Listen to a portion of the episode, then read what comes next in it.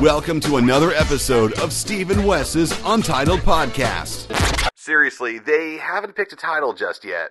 This week's cinematic contenders are Sunset Boulevard All right, Mr. DeMille, I'm ready for my close up. and The Maltese Falcon. Help me, Mr. Spade. I need help so badly. And now, And now, from Burbank, California, it's podcast time with Stephen Wes. Let's all go to the lobby.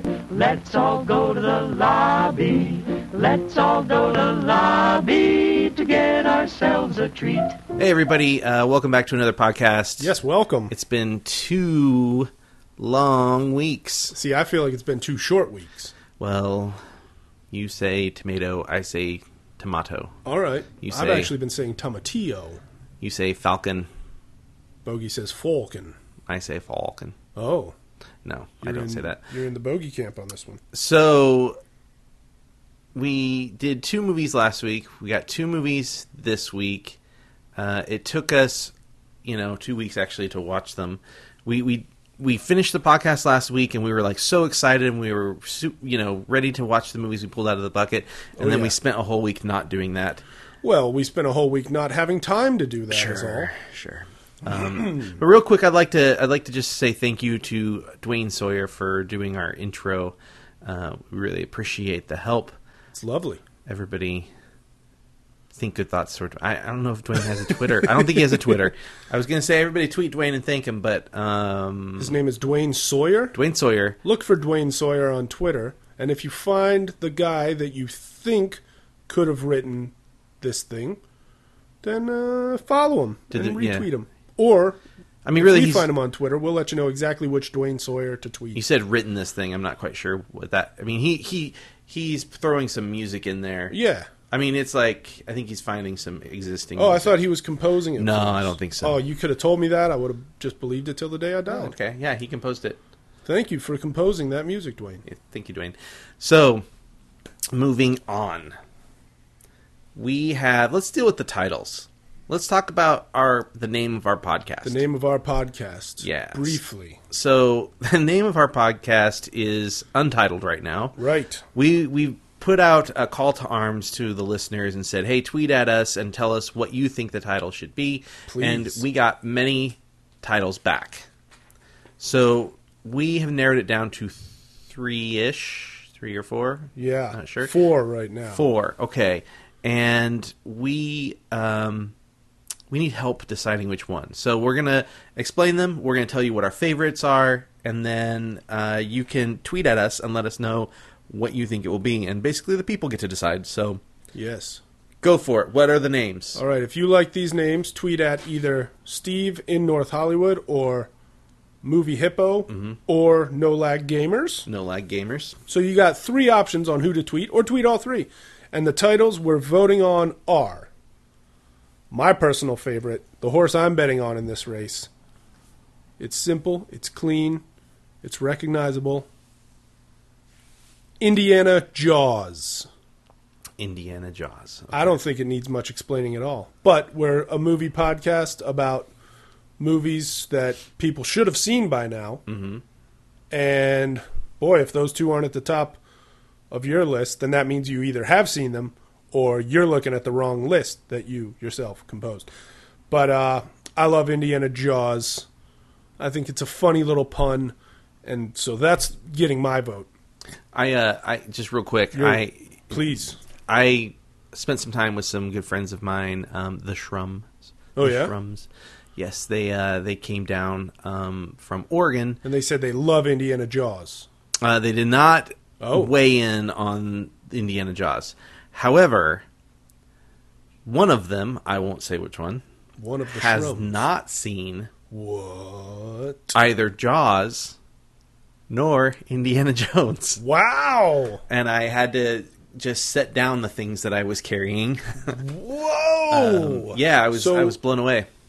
we would all. uh, So if that wins, it might be in their honor almost. It, it could it could almost be in their honor.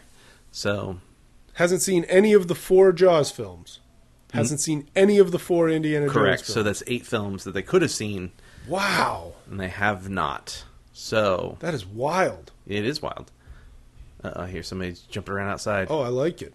We got a lot of movement out in the hallway. Okay, and so what's it the adds next? to the thrill? What's the next title? Oh, that's somebody's gonna knock on the door here. Go, go for it. What's the All next right. title there, Steve? The next title up for your voting pleasure is "View the Right Thing."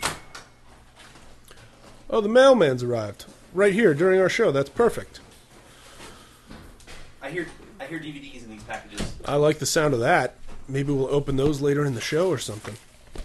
So, so far to be voted for Indiana Jaws or View the Right Thing. Now, I, I do like View the Right Thing. It's a callback to a very famous uh, Spike Lee movie, Do the Right Thing, which I watched a lot as a Right. kid, and it played a big part in my uh, in my in my rearing. View the right thing is my my pick. It's my That's your favorite. number one pick. Yeah, it's my it's my that's that's my jam. I'm gonna All move right. my mic here. I shouldn't say stuff like that. Um, yeah, I mean it's probably the best Spike Lee movie. Yeah. Um, at least the narrative ones. Yeah, Uh, Four Little Girls, which is in the Muppet Bucket because you haven't seen it. I've not seen Four Little Girls. I can't believe it. Filthy little animal. Um, I'm not that little. um, you know you're not. Um, so that one's a documentary. So, you know, that's probably his best film Yeah, documentary wise, but narrative, I think, do the right thing. I'm a big fan of Crooklyn, sure. but uh, yeah, I have a friend who was in Crooklyn. yeah. Yeah. Hi, Tiasha. If you're listening, hi. Hi, Tiasha. Who, do you know who, who is she in Crooklyn? I forget the name of her character, Hmm. but it was like, I don't know. I mean, she was very young in the movie. Sure. So she was one of the little girls in the movie. I forget Maybe the character's cousin. Name, though. Maybe the cousin. Something like that. That sounds correct. She goes to her cousin's house, and her cousin's like kind of like a little better off to do. that sounds about right. Oh, fantastic! Yeah. good movie, good movie. Yeah, Crooklyn. Check that out, too. But the titles we're talking about are View the Right Thing, Yeah. in honor of Do the Right Thing, which you should also watch, and Indiana Jaws. Now, there are two more on the list that people can vote on. Mm-hmm. This one's also really good. Yeah, there's something about movies. this is a fantastic title. Yeah. It it's uh, definitely um, is an example of our love of films, Right. and it references a film. References a film that I love. yeah, I think it's great. Um, I took a dear friend to see that the night it came out back in 98, that- uh, sure. I think, and uh, it was a great time. I felt like it really raised the comedic bar in terms of being hilariously funny, but also using some pretty gross gross out humor but using it in one of you know in some very smart ways that haven't Yeah. been done before Franks and beans. Franks and Beans. Oh man, that guy. That guy's in True Detective this season. Oh, okay. Can never remember his name, and he also played Meatloaf in the VH1 original movie about Meatloaf. So, Indiana Jaws, View the Right Thing. There's something about movies. Okay, and you said there's a fourth one? There's a fourth one. Okay. Same guy who dir- who, who suggested View the Right Thing on Twitter. Uh, he he claims to be a droid. He also suggested two jerks discuss movies with zero droids. And I felt- kind of hurtful. I felt we needed to talk about this because we are, you know, as I look back over the list, I was like, wow, droids are not represented in these movies that we're going to be discussing. Well, hold on. okay. So, uh, first of all, that would preclude the idea that we're never gonna, or I mean, that we would talk about droids in the future. Who knows what will get added to the Muppet Bucket? That's a great point. We also, I'm sure, are going to talk about Star Wars: The Force Awakened. Oh, yeah, when that comes out. When that in, comes uh, out. Five more months. Yeah. Um, well, we won't go into depth on that, but we will talk about it. Sure. Uh, but I happen to know for a fact that there is one movie, at least one movie, in that Muppet Bucket that has a droid in it. Oh, really? Yep. Really? I can't think. Well, Dune uh, Mm-hmm. has something sort of like a. It's not Dune. I mean, if we're not saying Dune. if we're saying a droid is a robot, Sure. ro- robot, Robot? uh, Robot? then, and, and in the sense Cyberman? of Star Wars, that's what the droids are. They are Yeah. robots. yeah. Um, then uh, we have a movie in there that that's got a, a droid in it. I can't. I mean, obviously, I don't have the the bucket memorized. but I can't think of anything with a droid. Or well, are you going to tell me the title of this Mm-hmm. No, movie, Wes? I'm going to let it be a surprise. Okay, then. So, uh, so I mean, I- not that I want to eliminate something right now, but we kind of have to eliminate. I We mean, have to. I, I, I it's it can't. because a he said it from kind of a mean place. Yeah, because he it wasn't two guys discuss movies. It was Yeah. two jerks. yeah. Do we want jerks in the title? I mean, other than the jerk I mean, with Steve Martin, when has the word jerk being in, in a title ever really served anything all that well? yeah, I'm gonna say let's let's nix that one. I'm sorry. I'm Cross sorry. it off. Sorry, and and- well, but he's also got a, another title suggestion in there. My so- favorite. My favorite one. Yeah, a really great one. So okay, so if you guys could let us know via Twitter which title you like the best. If there's another title that you have that you think blows these out of the water, feel free to let us know. Please. We'll extend this thing if we come if we have another amazing title. Right. Um, to so once consider. again, it's Indiana Jaws, or View the Right Thing, or There's Something About Movies. All right. Oh, that was uh that was submitted by uh Space Colonizer Yes. on Twitter. So thank you for that submission, And Space thank Colonizer. you for colonizing space. Yeah, appreciate that. Kepler, what is it? 24b? What was it again? you- uh, Is he up there? Uh, I, I don't know. Is he tweeting from the Kepler already? hope not. uh, That'd be pretty cool. Um, If you have no idea what that means, NASA revealed that they discovered a planet a lot like Earth this week. Yeah. It's exciting. It's very exciting. So, uh, real quick, let's talk about um, a movie or two from the theater. We're not going to do any spoilers. We just want to say we saw these things. This is what we liked and or didn't like. Right. Um, so, on. so let's go with Ant Man. Ant Man. Lead the lead the charge on Ant Man. leading the charge on Ant Man. Well, I enjoyed it thoroughly. Um, I saw it in 2D uh, because I'm still not 100% sold on 3D, although I, will- I will fully admit it has gotten leaps and bounds better just within recent like years. Like I remember seeing Thor 2 and thinking, "Wow, this is the best 3D has looked so far." Yeah. and it's certainly been as good since. But um, I only saw it in 2D, and I definitely want to go back and see it in 3D once the crowds die down, because Mm-hmm. I want to see the uh, you know the ant size world. When when I want to see that in 3D, I think that's going to be great. I saw it in 3D. You did. Yep, I really liked it. Um, I, I thought the 3D was a lot of fun. Um, I may have. I, f- I feel like maybe there's a Marvel movie or two that might be better 3D wise. Okay. Interestingly, um, probably has to do with the director. All right. Um, but I will say this, you know, I, I I do like gimmicks in the theater. I um I I honestly believe that that is how we get new and better technology in the theater. All right. Um, I mean, surround sound was a gimmick at one point. True. You know, um, widescreen uh, cinema like uh, Panavision. That was a gimmick at, at one point. Color was a gimmick. Talkies were a gimmick at one Yeah. point. You know, so um, so I'm a fan of gimmicks in the theater. Um, the Barco Experience, which is one of the newer gimmicks where they put extra screens on the sides to sort of immerse you a little bit more. Um, you know, I'm I'm a fan of that. I'm a fan of the idea of innovation and trying to find new ways to to tell these stories. Right. Um, so I'm, I'm a fan of 3D. Um, I, uh, you know, when 3D's not good, it just usually means you can't tell that it's 3D. You know, Right. it's usually there's not enough depth um, to to the film, and what's the harm in in that? You know, there's it doesn't hurt anything to to not have it. Um, Sure. I guess maybe it sucks a little bit to pay a dollar to three dollars more surcharge for 3D glasses, but um, well, you're not paying for the glasses, by the way. You're paying for the fact that there's a new screen in there. Right. But um, but when 3D is good, it's great. Um, Guardians of the Galaxy is a really good example of a really Yeah. fun film in 3D, um, and 3D enhances the experience of that. Nightmare Before Christmas is another really good example of a movie that is is made fresh and new with 3D. Um, I've talked to a lot of people who like all of a sudden they see they go, "Hey, have you seen Nightmare Before Christmas in 3D?" And it's yeah, and they're like, "There are so many things I never noticed about that film," and it's Oh, all right. because now all of a sudden you have the depth and you're noticing like they put a lot of stuff in the foreground and a lot of stuff in the background that Yeah. you just sort of ignore. We've sort of trained ourselves to ignore those things, Yeah. because they're not in focus perfectly or or whatever. So, um, so yeah, I'm a fan of 3D. I thought 3D and Ant Man was decent. Okay. Um, I, I'm you know I'm looking forward to what's coming next.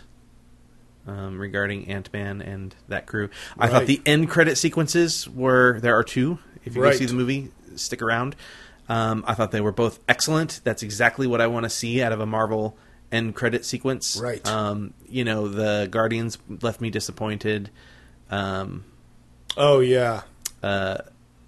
Age of Ultron left me Well, kind of disappointed. Age of Ultron didn't even do one at, at the very end. At of the very end, they credits, did right? they did one about two minutes in, yeah. Yeah. Um, so you know, but the but the end credit sequences for this are exactly what I want. I want I want a great tease for what's coming next. A really Yeah. great tease. It is so hard to talk about this without giving anything away. Yeah, sorry, sorry, buddy. I almost just want to move forward. So let's go. let's let's move on from Ant Man. Um, I, I'm not really going to talk about the other stuff. Well, you know, what? I will. I'll talk about one other one. I saw Mr. Holmes. oh yes, Um, with and Sir Ian McKellen. Yes. I really enjoyed the film. It's um it's not a fast-paced film, you know, it's uh it feels, you know, like kind of like when you read the books. The books are not fast-paced. Sure. Um there's just a lot of information given and that's kind of what this is about. This is like a character piece and they sort of capture the feel of reading those books All right. um, without really there being a real mystery per se. I mean, there is a, a bit of a mystery, but it's not Okay. it's not a huge deal. It's Sure. It's not like a Sherlock Holmes solving a murder kind of mystery, right? Not exactly. No. Okay. I mean, I don't want to give too much away, but um, but if you like Sherlock Holmes and you and you like Ian McKellen's performances, go see this movie. It's um, it's it's really worth it. It's a very fun time. I like the sound of that. And there's a very fun Easter egg in it Yeah. to be on the lookout for. Yeah, I'm there not going is. to give. I'm, I'll give a hint. The hint is black and white. That's all I'm going to say. Sure. That's it. That's an all right hint. Thank you. Oh, y- you know the other thing about it is, um, it's a little sappy. Oh, it is. Yeah, I, I do like sappy though. I, Okay. I I like a movie that's um that wears its heart on its sleeve. Okay. So I mean, it doesn't it doesn't work in every film. You know, I don't want every film to be like that, but Yeah. um, in this case, it works really well. Um, Alright. You know, because part of the movie is sort of about um, this aging Sherlock Holmes and his relationship with this young boy. Okay. Um, and so there's there's some sappiness going on in there. There's some sort of like, you know, the the boy doesn't have a father, and uh, Ah. um, and he's inquisitive and and uh, he's a reader All right. you know, and he wants more for his life. So, um, so yeah, the sap level is high, but it's, it's Is it as high as like saving Mr. Banks? sure? It is that high. Okay. Yeah, probably. Yeah, I mean, Okay. it's it's probably up there like that. Well, that's good to know then. Yeah, So be prepared for some sappy. yeah, but it's good. That's It's fair. average. I like it. That's fair. So let's move on. yes, Uh, let's. Did we discuss the position of the movies we've watched so far? the position, like what order we on watched the them in? uh, well on the AFI. No, uh, we haven't. list? We should though. All right. Um, so we've watched we watched four movies now. Um, Yes. two of which we're about to talk about. But so Steve took a look at the AFI um, top hun- 100 lists. There are multiples, um, There are. and because They they've kind of reworked it a redone couple them, moved times. things off, you know, moved things around, things shift. And he's looked to see where these things have fallen. So, so what do we have so far? All right. So last week we watched Sophie's Choice, uh, which was number ninety-one on the list. However, it was ninety-one back in two thousand seven. It does not seem to be on the current top one hundred, but it's still Sophie's Choice. Right. So if you're listening to this and you've listened to our first episode and you still haven't watched Sophie's Choice, I think you know what you need to do. The other movie we watched last time was uh, North by Northwest, which is number 40. So I like that. It's right inside the top half of the list. Number 40, North by Northwest. This week we'll be discussing Sunset Boulevard, which is number 12. Wow. That's pretty close to the top. Yeah, it's great. And we'll also be discussing the Maltese Falcon, which is number 23. So that's the Michael Jordan of the AFI Top 100 list. Doesn't LeBron James have the same number? Is LeBron James 23? I think, think so. I'll admit, Wow. I'll admit, I don't follow basketball like I used to. Um, ever since my beloved Sonics were moved to Oklahoma City, I uh, I haven't watched since then. I understand. I'm heartbroken.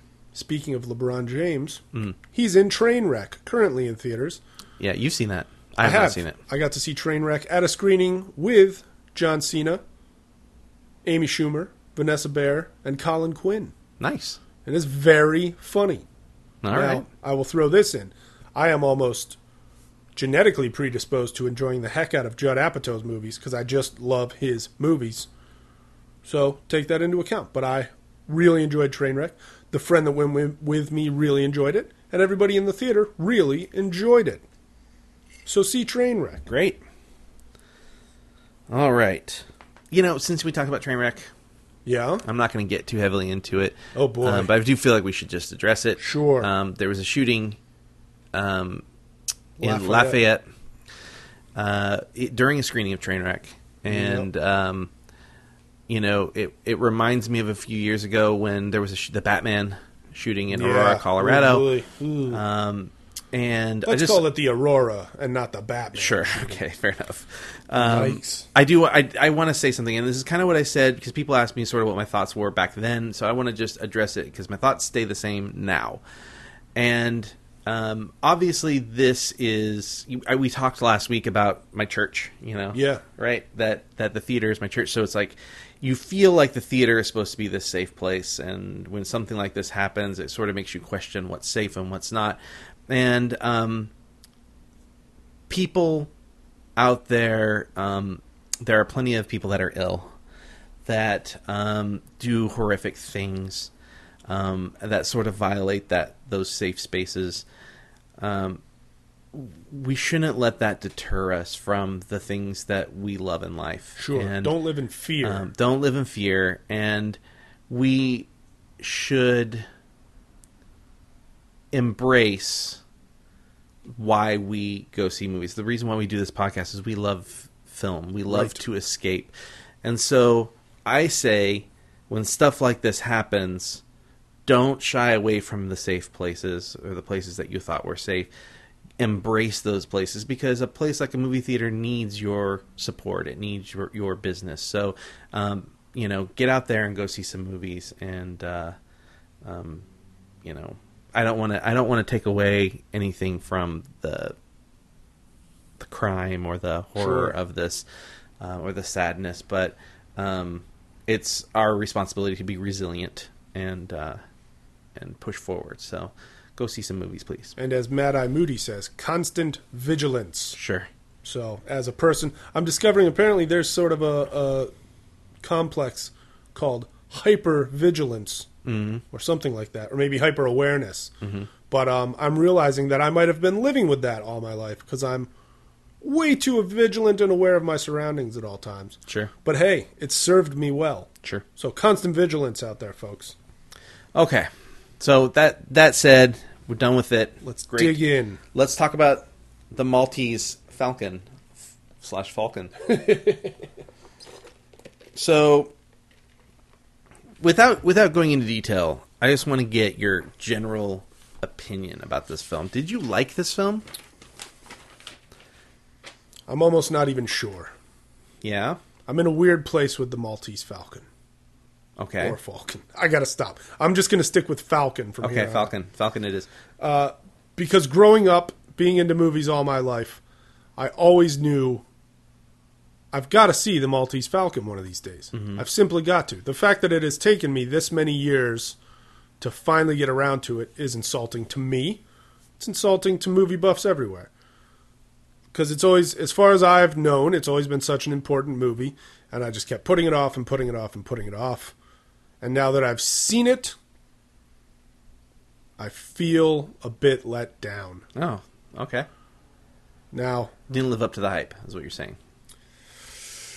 it's sort of I can, it came out in what year? Oh. I- Like late 40s, early 50s. oh. Early 40s. I think. early 40s. Okay. So I can see how for its time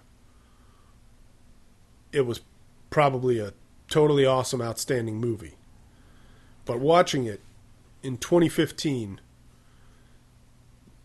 it was a movie that mostly took place in either an office or a hotel room with two or three or four or five people just talking Mm-hmm. about what they just did or talking out a plan for what they should do.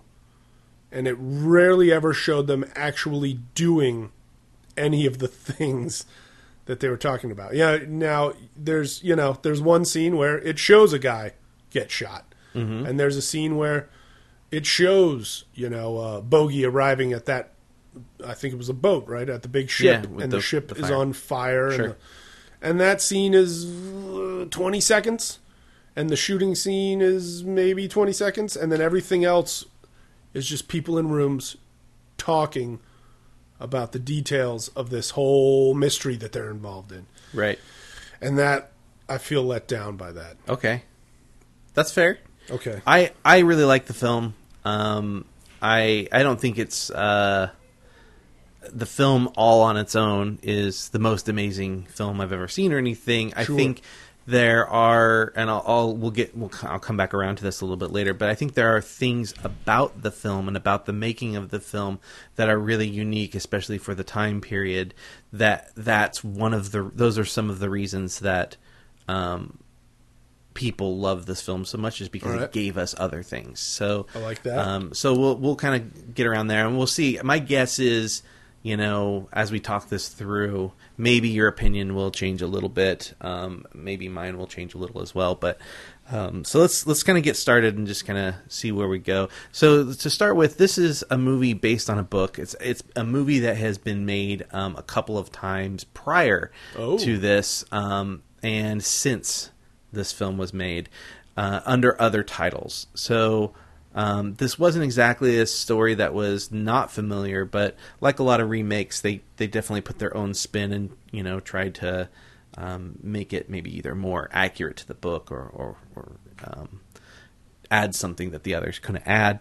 all right, And uh, so this movie, it starts with uh, Detective Yes. Sam Spade sitting in his office, and pretty much immediately we learn that Sam Spade is maybe a kind of a gray character. He's kind of a neutral character, right? yeah, Um, he seems really ambivalent through most of the movie. He kind of plays the devil's advocate the whole time. Yeah. Um, you're never like really a hundred percent sure if he's serving the law or if he's serving himself, because a lot of his actions and a lot of the things he asks people or says to people sort of implies that he's sort of serving his needs or wants, right? Um, he's identified really quickly as a ladies' man oh yeah, uh, his secretary comes into the to the office and says, "There's this woman outside. This Miss Wonderly is outside, and she's a real knockout." yeah, And you and then you kind of like perk up, and Bogey perks up. So, um, so it's our sort of our first indicator. A few scenes later, we find out that Sam has been having an affair with his partner's wife as well, Right. Um, furthering this idea that he's kind of a womanizer. Um, I, I think he maybe would have liked a relationship with his secretary Effie, Yeah. as well. Except I think she's too smart for it. probably, She seems to be the the certainly the smartest woman in the in the uh, whole film. right.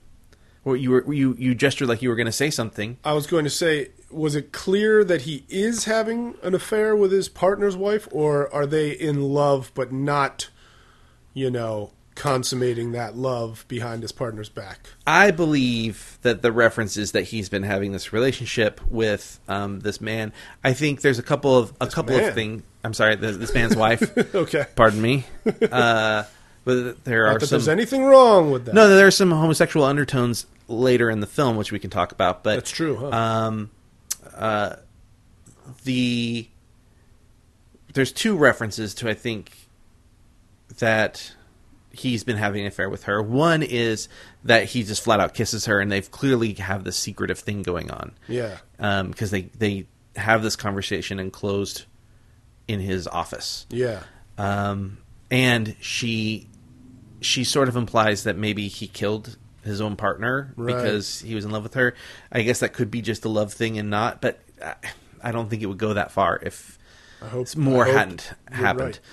right. The other reference is his partner comes in when Sam is talking to Miss Wonderly, and um, who we think is named Miss Wonderly. We find out she has a Right. different name later. So Archer comes in and he gets eyes for Miss Wonderly, not knowing that Archer's married at this point. Right. Um, and he, you know, he first he sits behind her and he makes eyes at at Sam, and then he comes around and he flat out says, "You may have seen her first, but I spoke up first. Yeah. I claimed her." And I think the point with that is Archer claimed his wife first, Right. And Sam gets her, and Archer claims Miss Wonderly first, and Sam gets her. Yeah. So, um, so I think I think Sam and uh, Mrs. Archer are Shagging. yeah. I think they're they're entangled in something else. So Making the beast with two backs. Sure. so, uh, so the woman says she's uh, Miss Wonderly. She needs help getting her poor innocent sister away from this terribly manipulative and mean man named Mister Thursby. Thursby. She describes him as violent um, and uh, and very manipulative, and and she tells Sam and Archer where they can find this Thursby, and they're going to go and see if they can get the sister back or talk Thursby into getting the sister back. Basically, Miss Wonderly sort of like implies that there's an arrangement made where she's supposed to go and speak to Thursby. Right. So they go to speak or go see Thursby themselves. Um, and of course, Archer's like, I got this because I like this lady. Right. So um, while he's on a stake on the stakeout, um, Archer is seen practically greeting somebody. He he kind of straightens up and smiles. Yeah. And a gun is pulled out, and he is shot. He sure is. And then he falls back over a railing or through a railing and into a ravine down a I don't know a hill. Yeah. Into a ravine sounds right. So um, Sam finds out that his partner's dead, and he goes to visit the crime scene. And he's hardly at that crime scene at all. He doesn't go down and look at the body. Right. He just talks to um, a detective there, and then he hightails it out of there. Basically. Um, Yeah. He calls. He goes to a payphone and calls the hotel that Miss Wonderly's at, and finds out that she has checked out. yes. So he goes home. And he is visited by the police and questioned, but not for so much for the death of his partner, Right. But because Mr. Thursby has been found murdered. Bwomp, bwomp, bwomp. Exactly. So now he's sort of a suspect. Um, Right. There are two detectives. One um, is sort of buddy buddies with him. The other one doesn't really like him and wants to pin the crime on him. Right. But there is a respect between the two, which I feel should be pointed out. Yeah, there's a respect between the two. Maybe not so much by the end of the film, but No. at least early on, there is a respect of the two where they, you know, Sam sort of just like flat out says like, "What's going on? What is what's the deal?" And they reveal that Thursby's been killed, and that's why Yeah. they've been questioning him. Um, okay, so I know I'm whipping through this story fairly quickly. It's- uh, it's, a long story. A lot of stories. There's yeah, there's a lot to talk about. So the next day uh, in the morning, he gets a call from Miss Wonderly and asks uh, him to come to an apartment. He does a little research and finds out that the apartment is registered to someone named LeBlanc. yes. Um, he gets there and he hears a lot of like lies and half truths from this woman, and he confronts her about the names. And of course, her, she, he finds out that her name is really Bridget O'Shaughnessy. Bridget O'Shaughnessy. So, uh, so she, her thing in this moment in this scene is that she's feeling him out, Yeah. trying to figure out how much trouble she is in Right. because she's clearly linked to the death of Archer um, at the very least. Uh, Sam doesn't trust her, tells her that he doesn't trust her. She sort of reluctantly hires him on to find out who might be behind the killings uh, because um, Thursby, apparently, is someone she met on a trip to the Orient, she says. Yes. So now, she, so now we know she's she personally, and not her sister, her imaginary sister, Right. um, we know that she is definitely connected to Thursby, and so she is worried for herself. So later on in the film, um, Sam goes back to his office. He meets a man named Cairo, yes. played by Peter Lorre. Good old Peter Lorre. Fantastic in this film. Yeah. Um, he definitely plays sort of an effeminate character. Um, Yeah. I would say so. possibly implied homosexual homosexuality there. Yeah. Um, there's also some stuff a little bit later on with a man who's following um, uh, Bogey, but we'll get to that in- Right. in, a minute. Um, so Cairo shows up and he asks if there's a connection between the Archer death and the Thursby death. Right. And it turns out that Cairo is working for a an unnamed employer Mm-hmm. and is trying to find a statue of a bird Right. and it might be linked to the killing of Thursby. So he's trying to figure out if the Archer death is connected, because if they are, then it's something he needs to know about so he can find this bird. Right. He offers Sam five thousand dollars It's a lot of money. right? As- Especially then, uh, to help get the bird. Then he immediately pulls a gun on Sam. Right. How you feeling so far? I'm feeling like you are very accurately summarizing this movie. Yeah. Do you, is there anything you want to bring up at this point? Not real, although I feel like we missed that um, the reason the police question S- Sam Spade Mm-hmm. about Thursby is because they know that Spade's partner Archer Was tailing him. was tailing Thursby, and so therefore they think it was Thursby that killed Archer, and therefore Sure. Sam killed Thursby Sure. out of revenge. I, I definitely glossed over that. I, I apologize. You're, you you are correct. so that's just what they think. None of it is clear, though. No, it's it's all it's all like fast dialogue. Yeah. and um, you got to really be paying attention and not be sleepy. And yeah, no texting during this movie. no, Let me tell you. no, no texting during any movie. No texting during any movie, but uh, So well, I mean, like you could text from Justin to Kelly. You're you're allowed to text. So I, the reason why I stopped here is I wanted to talk a little bit more about Cairo and just kind of see what you, your take on Peter Lorre's performance. All right. So he pulls this gun on Sam um, after he offers him this job, and it's a little like you, you get a little taken aback by it because Peter Lorre plays this so genuinely. He plays Yeah. him so convincingly that you don't expect him. He seems um, very proper. yeah, Um, very put together. You don't expect him to pull a gun.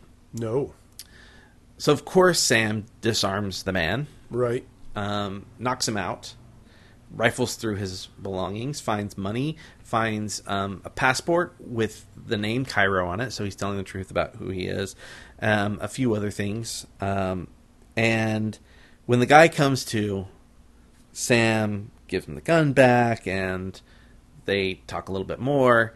And then before Cairo leaves, he pulls the gun on Sam again. Right. Now the whole reason he's pulling the gun on Sam is because he wants to search the office to find find out if the Falcon is there. yeah, Um, and it's not. And and the second time Sam gets the gun pulled on him, he just kind of laughs it off and he's like, "Search away." yeah, So um, later on, as Sam is he leaves the office and he's moving around, trying to do some investigating, he notices he's being followed by a young man.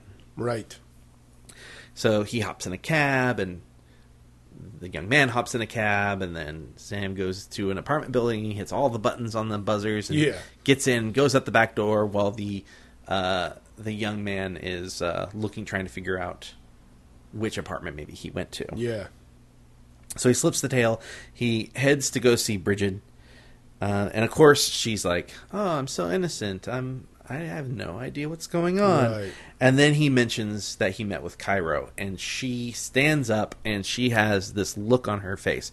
So now we know that she knows Cairo. yeah, So he tells her about the five thousand dollar offer, and she kind of I don't know if recoils is quite the right word. Okay. But she sort of withdraws because she's like, I can't pay you five thousand I can't pay you that much. You're I mean Right.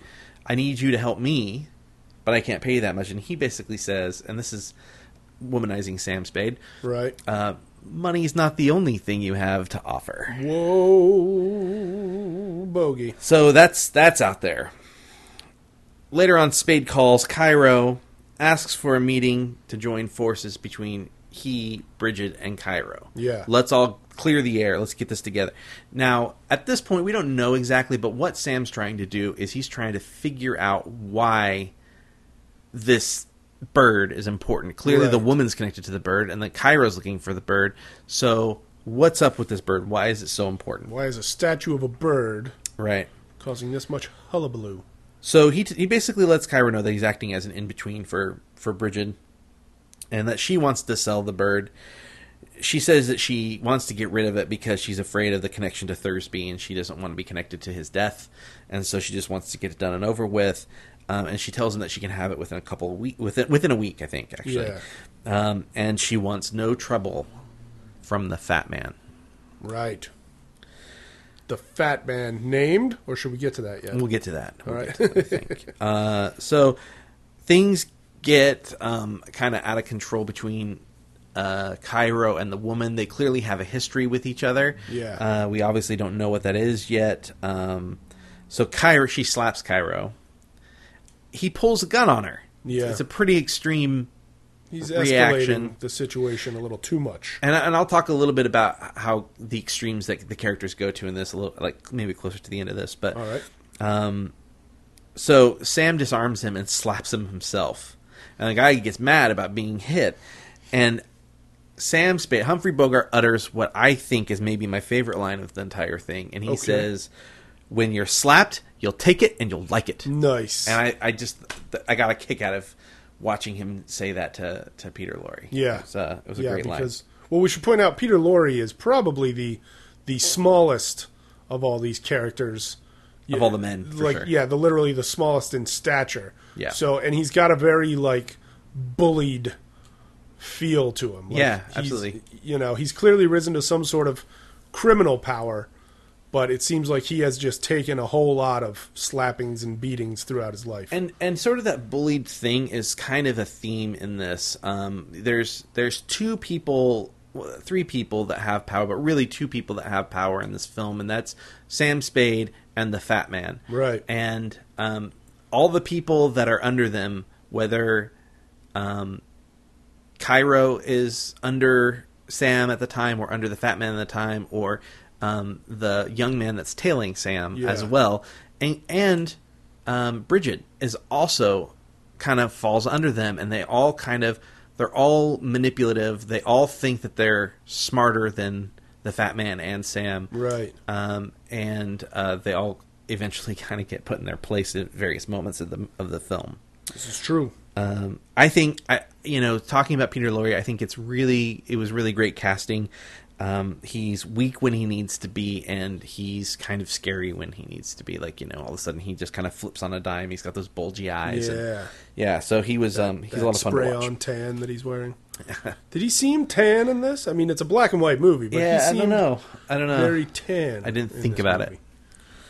So Cairo leaves the apartment. He leaves with police officers. That's something that doesn't really matter. Yeah. Um, Sam tries to figure out why the statue is important, um, but he doesn't really seem to care th- about the value. Um, obviously, it's worth a lot of money if multiple people are trying to find it, and he's being offered five thousand dollars for it.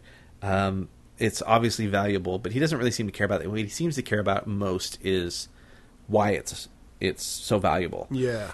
Uh, so Bridget tells him that she was hired to steal the statue for 500 pounds with Thursby and Cairo. All right. But she and Thursby were going to double cross Cairo. Of course. Later, she found out, or she tells Sam that she found out, that Thursby was going to double cross her. Oh boy. So that's why she hired them to follow him and to deal with Thursby for her. Right. So, of course, Sam doesn't believe her, thinks she's lying, tells her so. I feel like she is lying in almost every scene. she lies in every scene at least a little bit. I think I think there are some scenes where she tells a little bit of the truth. Yeah. Uh, but like for example, um, she definitely was going to steal the bird with Thursby. Yeah. So after a little more failed digging, Sam gets a call while he's in his office from the fat man. and The fat man's name is Gutman. Right. Gutman, Mr. Gutman. And Sam kind of figures it out too because it's like what's it? His secretary just says, "A Mr. Gutman called," and he's kind Right. Mm-hmm. of like, "Gutman." Oh, I see. And it's like you see him put together that oh, Gutman is probably this fat man I've fat been man. hearing about. And he's got an impressive gut. He when we does. meet him. That guy was over uh, 300 pounds. That man. Whoa, all right. That Actor, stage actor. This was his first film. I think he's brilliant in it. Um, so Sam goes to the hotel where Gutman is staying, um, tr- and Gutman, of course, is this like he he's sort of almost like this jolly, friendly, welcoming guy. He gives him alcohol and a cigar, Right. and um, Sam just just again just wants to know why the bird is special Yeah. it comes down to this Gutman wants the bird and knows why it's special. Sam has the bird, wants to know why it's special. Sam wants to make some sort of deal. Yeah. He wants the money and Gutman certainly has money. So So Sam tells Gutman, I've got the bird. Cairo, this guy named Cairo, has approached me and he has offered me $10,000, which is obviously more than he was offered.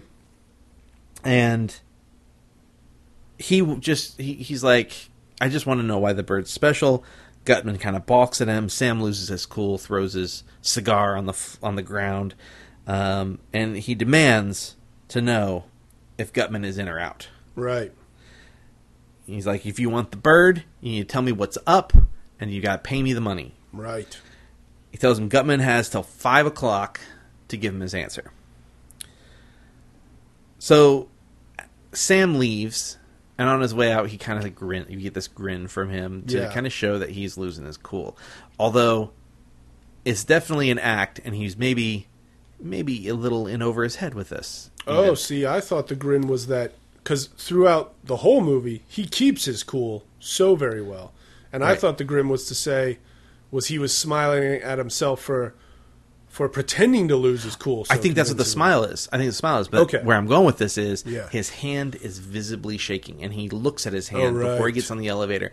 And I think that's to show that that yes, I agree that he's been pl- he's been playing it cool, and he's convinced this guy that he has a hot temper, Yeah. um, and that he's losing control and um, maybe being able to be manipulated. Um, so that's what he convinces Gutman. Um, but because it's all an act and because maybe he's in a little bit over his head Okay. and there's a lot of moving pieces he's got this like shaky thing going on Okay. he gets on the elevator the ele- other elevator comes up at the same time and who should walk off that elevator Mr. Cairo. mr cairo and he heads toward uh, gutman's room yeah, I-, I believe implying to us that they're working together in cahoots.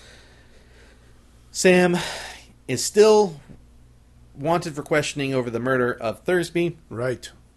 He goes to the DA, who he knows, sort of implies you guys have tried to pin stuff on me before. You know, it didn't work then, it's not going to work now. Right. Um, but clearly, he needs to get his name clear from this whole thing. So, besides the fact that he's been hired by multiple people to find this bird and get to the bottom of this, he has an arrest looming over his head. Yeah. and he needs to figure out what happens so that way he can he can get out of it and find his partner's killer. yeah, that's that should be his top goal. Although I, I got to be honest, I think he knows roughly. I think he has a good idea of who killed his partner at this point. So, Sam, at, on his way out of the district attorney's office, he's confronted by the young man uh, Wilmer. Is yes, his name? that's his name, Wilmer. Um, and uh, Sam, throughout the thing, refers to him as a gunsel. a gunsel. Now, I thought I feel like I've heard this word. it, well, it's a derogatory word, and this is where we're, we're going to talk real quickly. I I think it's kind of controversial. All right. Um, it's uh, I thought it was like oh, like a gun cell, like a sword cell, like Yeah. a somebody who just worked. You know, I'll sell my gun for money. Yeah. Um, I'll, I'll shoot whoever you need. Apparently, that is a um, homophobic, derogatory term Oh. about homosexuals. So throughout the film, he's calling him this thing, and it.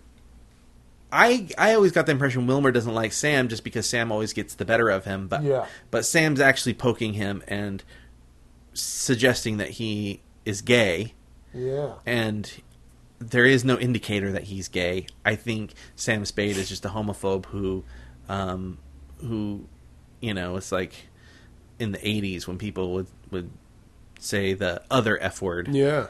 um, and uh, and that's incredibly offensive as well. So, um, so anyways, he has this uh, hate hate relationship with this Right. young man. Uh, Wilmer takes Sam back to Gutman, and Sam's like, "Oh, I thought you'd be waiting until five oh five to to let me know what your answer was. All right. but you're letting me know earlier than I thought." So he gets there, and Gutman finally explains what's up with the bird. and Yes. that the bird was supposed to be this rare gift for the king of Spain, and it was made in the 1500s. And the bird is encrusted head to tail, or head to claw, I think is what they say, Yeah. with these beautiful gems, fine jewels. Uh, but when it was put on a ship to sail for Spain, the ship was attacked by pirates and the bird was not seen again Right. for a long time. A long, long time. And then about I don't know, ten or twelve years prior to when this takes place, Gutman is told that um, the bird reappeared in the late twenties and it ended up in this antique shop in Greece. Yes. So he gets this call. He's like, Yes, I'm going to go to Greece and I'm going to get this bird. But by the time he gets there, the shop has been ransacked and the bird is gone. I should note that the bird's appearance has changed over time Drastically. drastically. So Gutman tells Sam that uh, to hide the bird, and so that way it looks like it's just some ordinary statue. It has been covered in black enamel, Yeah. just to make it look like a heavy bird. It is. i- Is it made of uh, solid gold and then encrusted with jewels? I think I believe so. that sounds like the story. Yeah, because then uh, it's a very heavy bird. Although with the enamel on it, I don't see the jewels. I don't see any indication of the jewels anywhere. Yeah, I'm that not. struck me as odd. Yeah, I thought so too. Um, and then I started thinking about it. I was like, well, maybe they're just like really like flush with it. I don't know. Oh, that could be it. so Could be some flush jewels. flush jewels. Gutman offers Sam fifty thousand dollars for the bird. Um, before they can get too much into the money, Sam's vision starts to get a little blurry. Um, realizes he's drugged. He passes out on the floor. Wilmer comes out, kicks him in the face, He really does hard. Yeah. in the face. and then Cairo comes out. Yeah. So now we are we have this confirmed that Cairo has been working with him.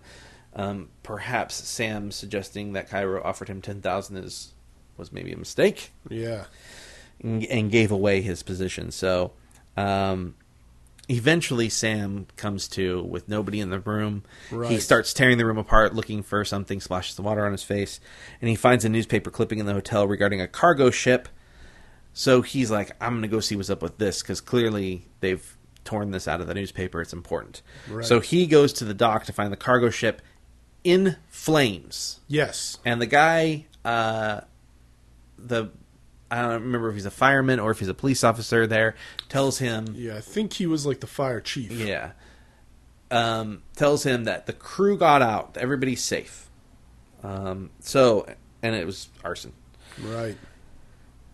sam goes to his office his secretary's there and they are confronted by this man who stumbles in carrying this parcel wrapped in newspaper. He drops it on the floor. It sounds very heavy. And Yeah. then the man drops dead in the office. Dead. Of course, the parcel is the bird. Which bird? The bird. It's the the falcon. Maltese Falcon. So Sam checks the bird in a hotel. Yeah, so he does, goes huh? to like a coat check kind of thing, uh, or luggage check, and he gets a claim a claim ticket for it. Takes the claim ticket, sticks it in an envelope, throws it in a mailbox.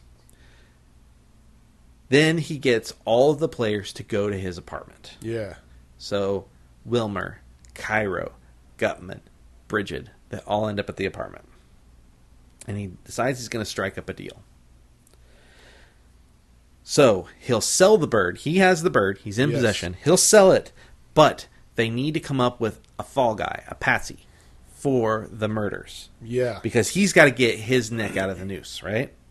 So it could be Wilmer, and he suggests so. And Wilmer's like, "Well, we could just torture you and find out, you know." And blah blah blah blah blah. And he's Yeah. like, "Man, that might work, might not work, but we'd be better if you could do it this way." He also suggests Cairo, and Cairo suggests Bridget.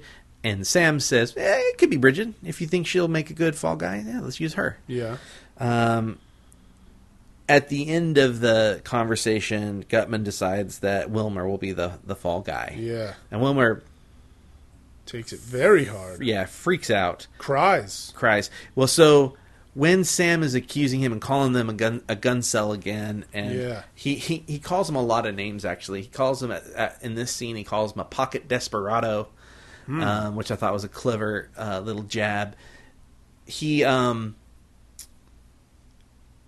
Wilmer has had enough. Oh, he yeah. reaches this breaking point. Um, and I was I was going to talk about this a little bit. Why don't I just go ahead and talk about it now? But um,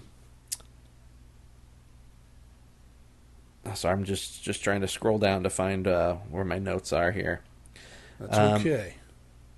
I I- so basically they they sh- they do a good job of showing how people escalate, how they, Right. these characters escalate. So you know, like Cairo is calm, and all of a sudden he's he's flips and he's pulling a gun on you, and and Wilmer is so mad he desperately wants to shoot Sam He really does. right in the face. Yeah. I mean, just absolutely wants to shoot Sam. And in this moment in the room when he's you know convincing Gutman to sell out his man, Yeah. he has this not quite blank look, but it's not calm, but it's this look where all he can see is rage. Yeah. And he's so infuriated that he starts just tears start to slowly come out of his eyes. And I thought it was a really fantastic moment in the film Yeah. um, that really showed how desperate some of these people were to hurt each other. Yeah. Agreed. Yeah. So, um, so Sam says that they can make a deal. They need the patsy, but um, you know, there's this whole we could torture you. and Like I said, so Sam says, "I'll give you the bird if you if you give up your man Wilmer. I'll give you the bird. I can deliver it in like by morning." Right. and I want the money. So Gutman says, "Okay, I won't kill you. Yeah. I'll give you ten thousand dollars, and I want that bird." Yeah. And I then want that Maltese Falcon. Gutman spills the beans, Right. and this is a, another. This is a great moment for for Gutman because it's it's like his show at this point. Yeah. So Sam gets to find out what happens. Gutman had his man Wilmer kill Thursby to intimidate Bridget into giving up the bird. Aha. Okay. He says that he tried to reason with Thursby, Right. but Thursby was so loyal to Bridget, he wouldn't do it. He Oh. wouldn't double cross her. So, of course, Now he's Bridget dead. sort of set some things into motion, thinking that Thursby was going to double cross her, or Yeah. she's just flat out lying about everything. She does lie a lot. She does. The dead man in Sam's office carrying the parcel was the captain of the cargo ship that was on fire. Bridget had met him in Turkey. This is this this captain's name is Jacoby. All right. She met him in Turkey. Um, they were gonna. He was going to bring the bird and give it to her in the United States. Yes. So when he got to the states on the ship, he took the bird, went to her apartment, but uh, Gutman, Wilmer, and Cairo followed him from the ship to her apartment, Yes. and they confronted them.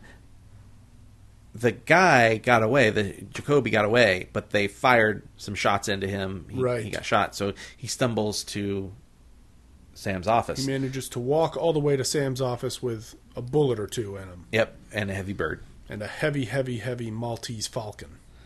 So they get Bridget and they question her, and they find out that she told Jacoby to take the bird to Sam's office. Yeah. She just that that woman is no good. No. So She's full of lies, that Bridget O'Shaughnessy. so the next morning, Effie shows up with the statue, and Gutman just like rips open the package. There's this great moment where they're all kind of crowding around it to look, Yeah. and he takes out a knife because he's gonna just verify it and scratch away some of the enamel, and he cuts and he cuts and he cuts, and of course it's just lead. Lead Falcon. Everybody gets mad. Um, he demands the money back from Sam. Sam keeps a thousand of the ten thousand for his trouble, Yeah. and the crooks leave, leaving Sam and Bridget alone in the room. Sam immediately calls the police to tell them um, where these these men are that are doing this uh, espionage or whatever, Right. Um, at their hotel and where to pick them up, and that they killed two people. Yeah. Sam then confronts Bridget, Uh oh. and she finally confesses to killing Archer. That's true, huh? Damn and it, she's Bridget. all she's all save me sam let's run away together and sam sort of weighs out the pros and the cons um, out loud Yeah. he feels like he can't trust her is what he kind of ultimately comes to and he says all we've got is maybe maybe i love you Right. maybe you love me and he seems he seems torn over it. Yeah. But he says he loves her, but she manipulated him like everyone else, so he's not going to save her. Right.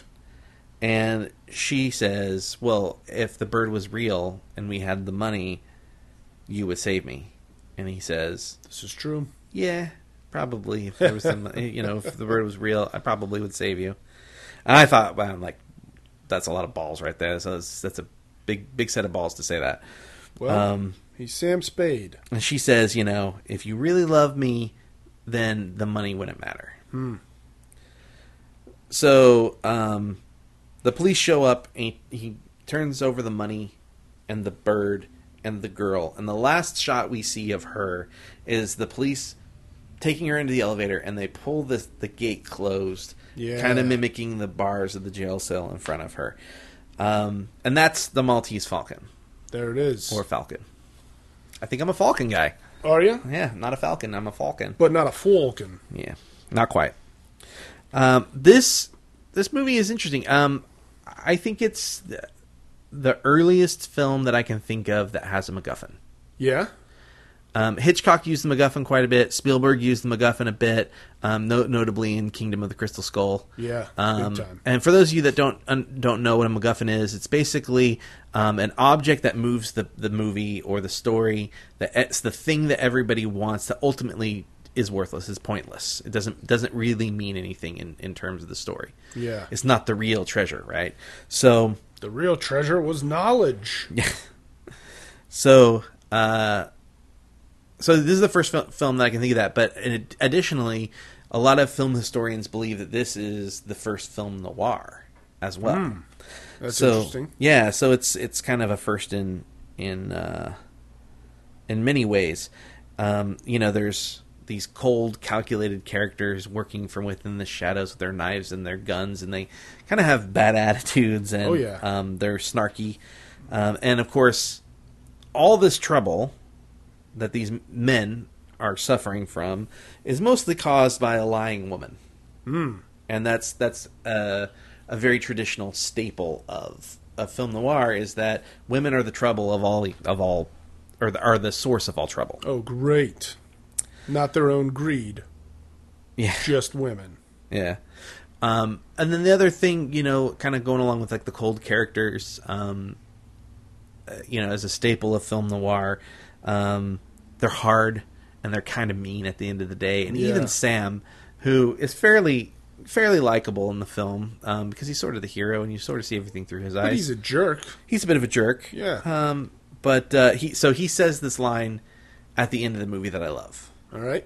So he basically tells Bridget that he's he's going to give her up. And he says, "If you're a good girl, you'll get out in 20 years. Yeah. If they hang you, I'll always remember you." and then the police show up and he I mean, that's that's really cold, It's extremely cold. you know. Um, If you're a good girl, you'll get out in 20 years. yeah. If they hang you, I'll always remember ya. So I'm bogey. so again, kind of like talking about Sam and sort of his relationship to women and um, the misdirection that they give us in the film. right. Um, that's another thing I really liked about the film. Um, and it's also another like staple of film noir is this misdirection. Yeah. So you think you know what the character's motivations are. So so Sam, again, we talked about how he's sort of neutral. He sort of plays this devil's advocate where you're not really 100% sure if he's serving his own interests or not. Right. There's this moment when they finally get the the bird. He and Effie get the bird and he grabs her by the wrist Yeah. and she's like you're hurting me. And it's this moment where it's sort of this like nice ruse where Sam is it's like Sam is interested in the value of this bird Right. right? Like, oh, Sam's he's he's got a payday now. Yeah. Um, and I thought that was kind of a nice uh, a nice misdirection, I guess. Uh, do you- you want to? Do you have anything you want to add right now? 'Cause I've been talking forever, man. Not at the moment, no. I mean, you've you've definitely hit so many more points that I could ever hit. I took very few notes on this movie. Yeah. I, I, I must point out. Well, it's hard when you when you don't get into a movie as well. It's hard to take a lot of notes, I think. But Maybe that's it. um, so so just to stay on the whole devil's advocate thing for a little bit longer. Um, yeah. I think what what separates him from being a bad guy ultimately is that he has a code Yeah. right? He's a dude that'll sleep with his partner's wife, but um, he has a code that is um, I have to do what's right by the law. Yeah. Um, That's true.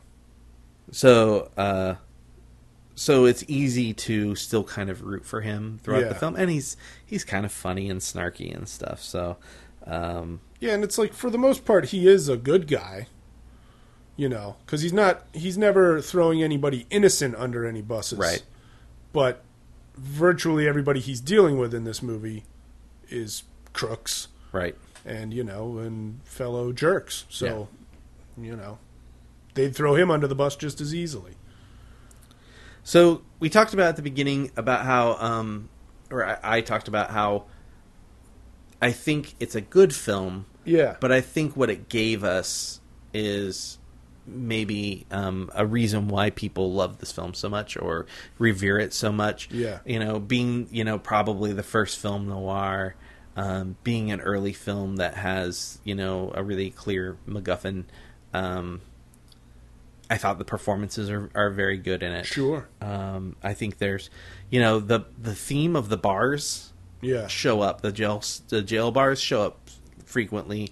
Um, I think uh, Bridget, when he shows up at her house or apartment, when he finds Yeah. out who she is the first time, she's wearing striped pajamas. Oh. You know, there's um, so there's a lot of like um, really cool uh, thematic things that they do throughout the film.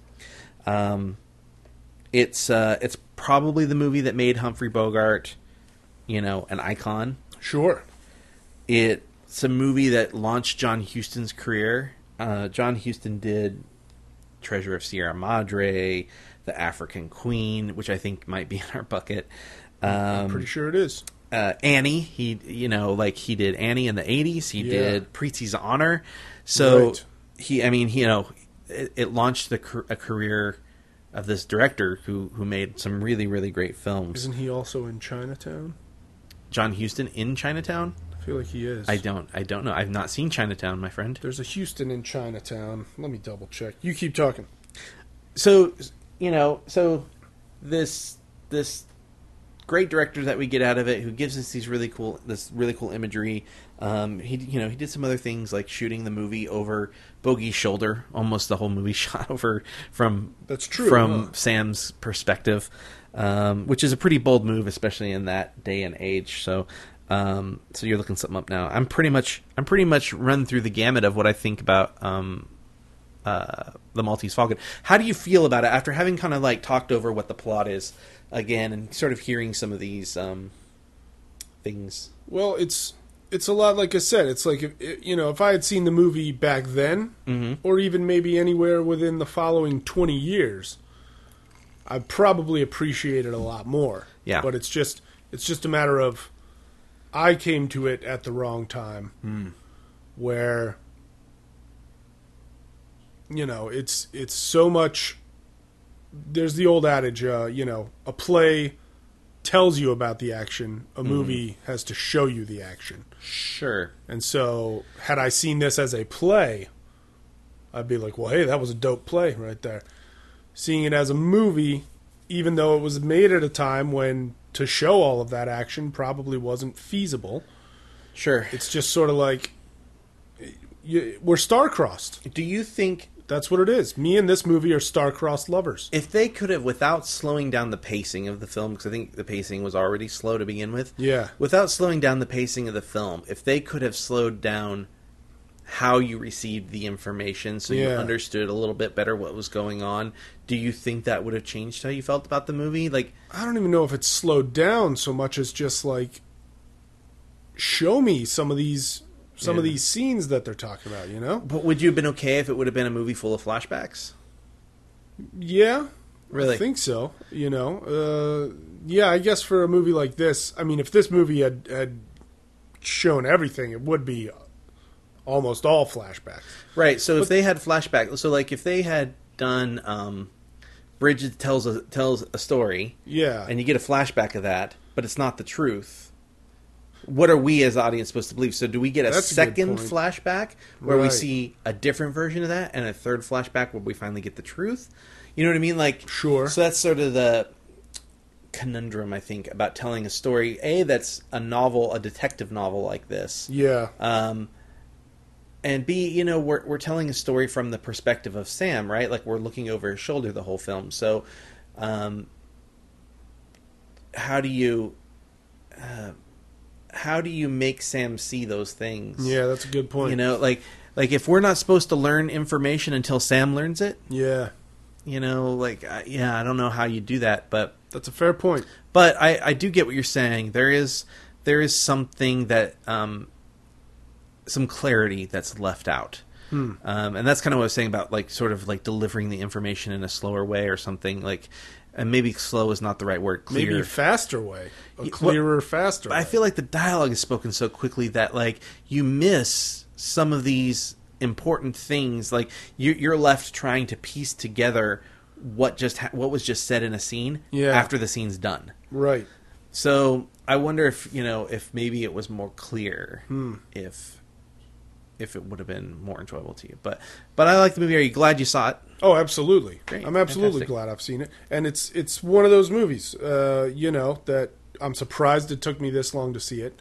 Sure. I think had I watched it, you know, in my 20s or younger, I probably would have never made it through. This brings us to Steve's coffee countdown. Mm-hmm. Yeah. All right. So in the first two movies, dozing off fairly regularly. The Maltese Falcon, even though I've got my my beef with it, um, I only dozed off. I just had a really brief nod off about an hour and thirty five minutes into the movie. I just kind of oh like that, you know. I Yeah. was just asleep for a second and I woke right up. So it did a great job of holding my attention, which is extremely surprising for a black and white movie and my brain.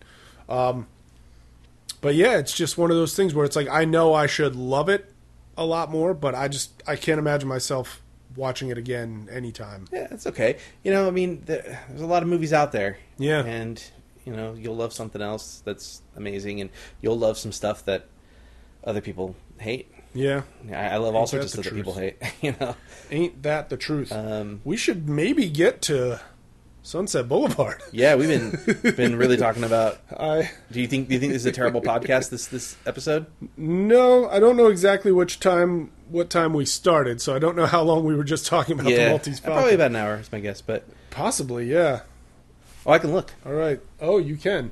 All right. So while he looks, I'm going to start Yeah, it's only warming an hour. you guys up. That's not right. That's what we what we For- did for North by Northwest. Just real quick. so, huh? I want to compare. I want to compare real quick.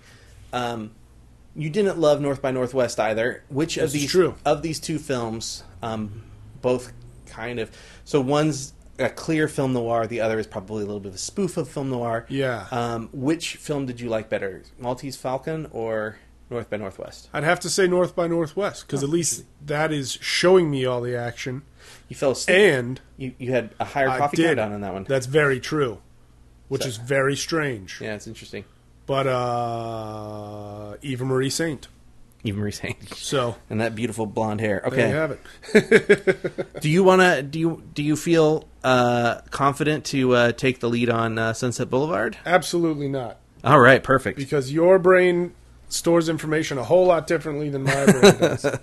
um, but I'll, I'll I'll get us started. Okay, And then feel free to uh, chime in, obviously, because Mm-hmm. uh, that's how this show works. sure. So, Sunset Boulevard, 1950, starring uh, his name. I'm literally looking at it on the page here. There we go. William Holden as writer Joe Gillis, and Norma, well, Gloria Swanson as Norma Desmond. Now, let's talk about where it starts and where it begins. It's dir- it's directed by. I just want to point out, directed by Please Billy do. Wilder. Yes. um, famed director. Did a lot of great stuff. Um, one of my favorite films, "Some Like It Hot," which Oh, is yeah. in the bucket. It's in the because bucket. You have not seen it.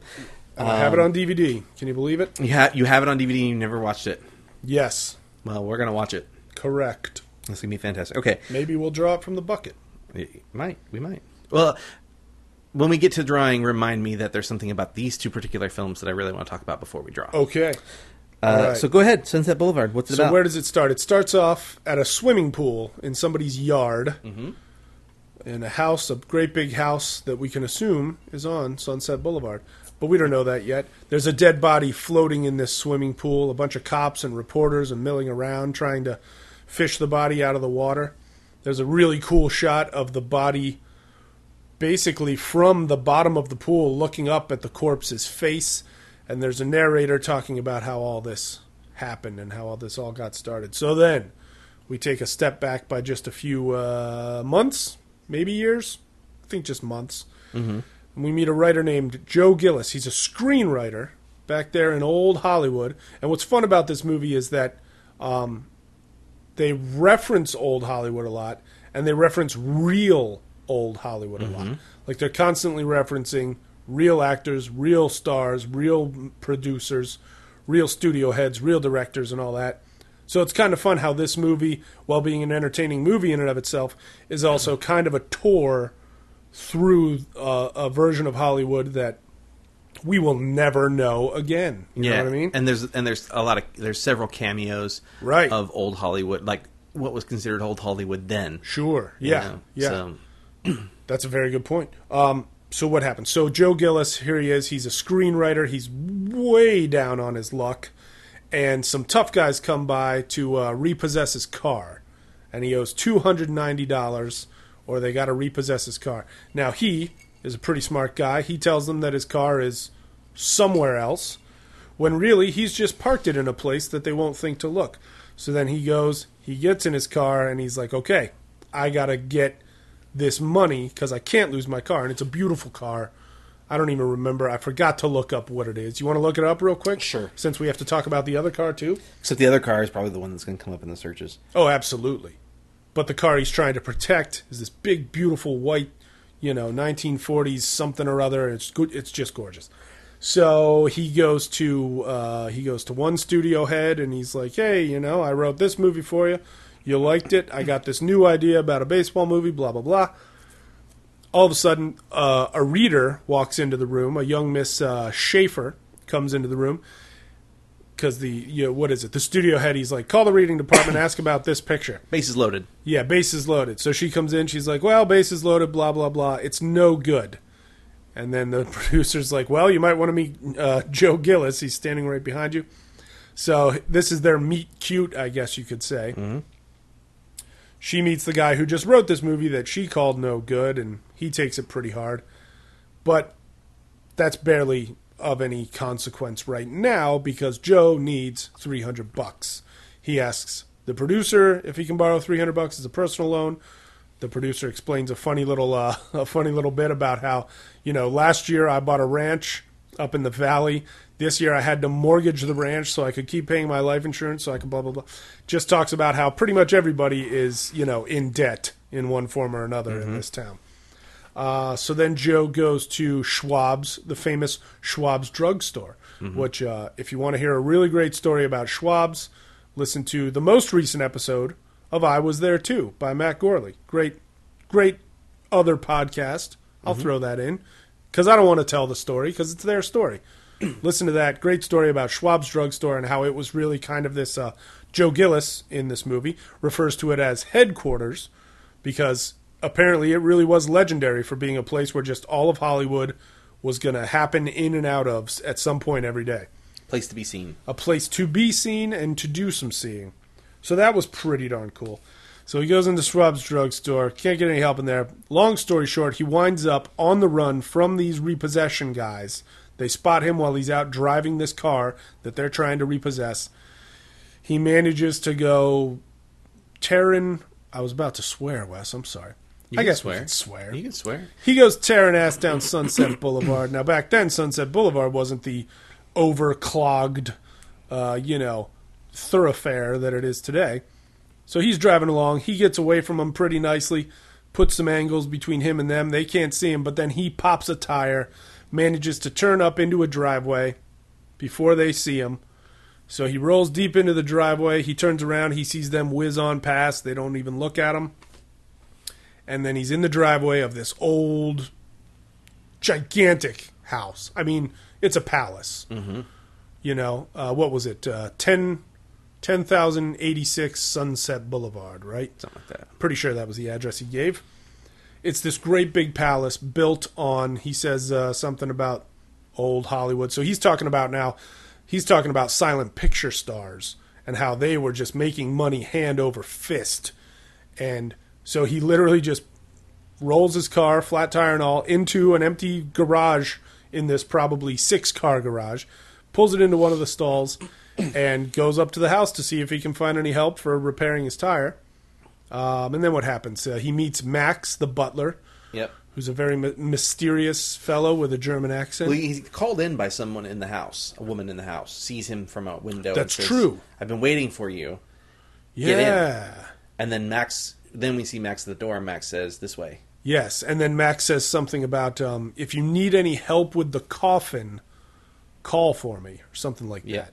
And we're all like, okay, so what is this? So now here is Ryder down on his luck, pockets turned out, empty, broke, lives in a tiny apartment, Joe Gillis, and he stepped into this old dusty palace off Sunset Boulevard, and it might be the answer to his every prayer. It's probably not. So, so he goes upstairs. Yes. And he finds a corpse. But before he finds a corpse, he meets a nice lady. Is she a nice lady? She's not very nice at all. He meets a lady, an elder, an older lady. Does he find out who she is right away? No, Okay. not till after he realizes the corpse. Yeah. And she's talking about this, that, and the other thing. This corpse is it is it is it okay to bury him in my backyard? This sort of thing. And then this hand falls out from under a blanket. It's Harry. and it's kind of a funny, hairy looking hand. And she peels back the blanket, and it's the corpse of a chimpanzee. And poor, super rich lady who lives, uh, you know, what's the word? Cordoned away from everybody else, has lost her pet chimpanzee. So I can understand that she's in a bad mood. Can I can I tell you a story about the? Please uh, do. Tell that story while I itch my ear. Um, so Billy Wilder, the director, was is was well known for being asked questions and giving crazy answers. All right. So there's a story that Nancy Reagan Nancy Reagan. asked him about the chimpanzee. We're talking about the wife of President Ronald Reagan. Correct. two term First Lady of the United States. Yep. All right. So she asked him what was up with the, the monkey, and um, he responded, "Well, of course, Norma. Okay, pardon my language. Norma was fucking the monkey. Oh, no. Why, Billy Wilder? Uh, Why? that is the only answer that we have regarding what was up with the monkey. Wow. That's wild. See, because I feel like you and I, having grown up in the Michael Jackson era, Mm-hmm. where Michael famously had a pet chimpanzee named Bubbles, doesn't, Doesn't seem weird. seem weird. We're just like, oh, it was a rich person, Mm-hmm. Yeah. a rich, talented, famous person. If I could afford a pet chimp, I would. Why shouldn't Norma afford a pet chimp? So that brings us to Joe learns who this woman is. Yep. She is 51 ish year old, former silent movie star, seems like an understatement.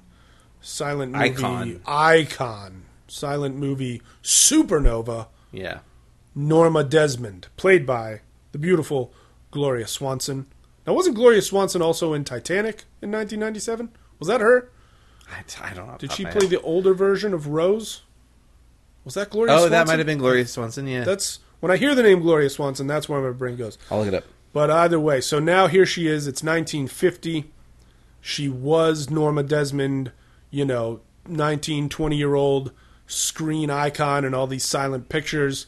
She made so much money. She built this great, big, beautiful house, this, that, and the other thing. Now she's a 50 ish year old woman in the age of the talking films, talkies, and she thinks talkies are BS and she's convinced that the world still believes she's a star. She goes on and on and on about all this fan mail that she gets every day.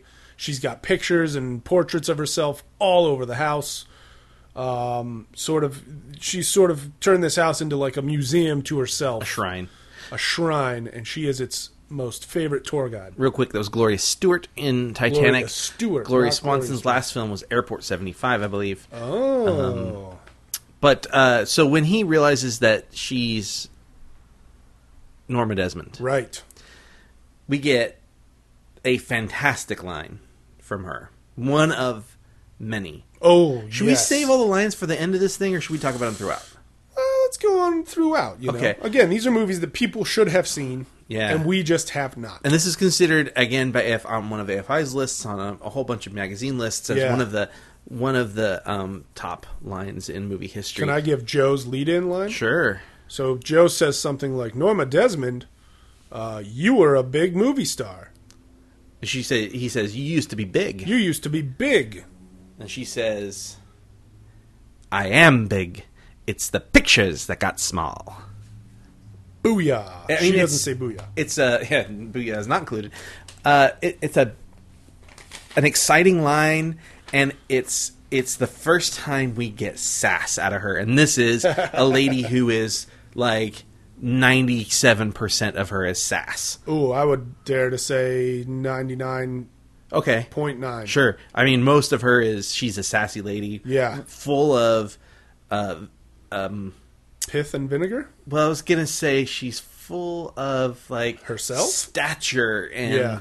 Bravado. bravado. Yeah, she's just so full of this like drama. yeah, she is everything on she all says the time. and the way she she smiles she she she the entire time she has sort of the same like grin plastered to her face and it is a combination smile and sneer I would say and it's hauntingly beautiful to be honest Yeah, I, I would say like like um, imagine Cruella Deville's face, and then just like you know, nicen it up a bit. Yeah, pretty it up a little.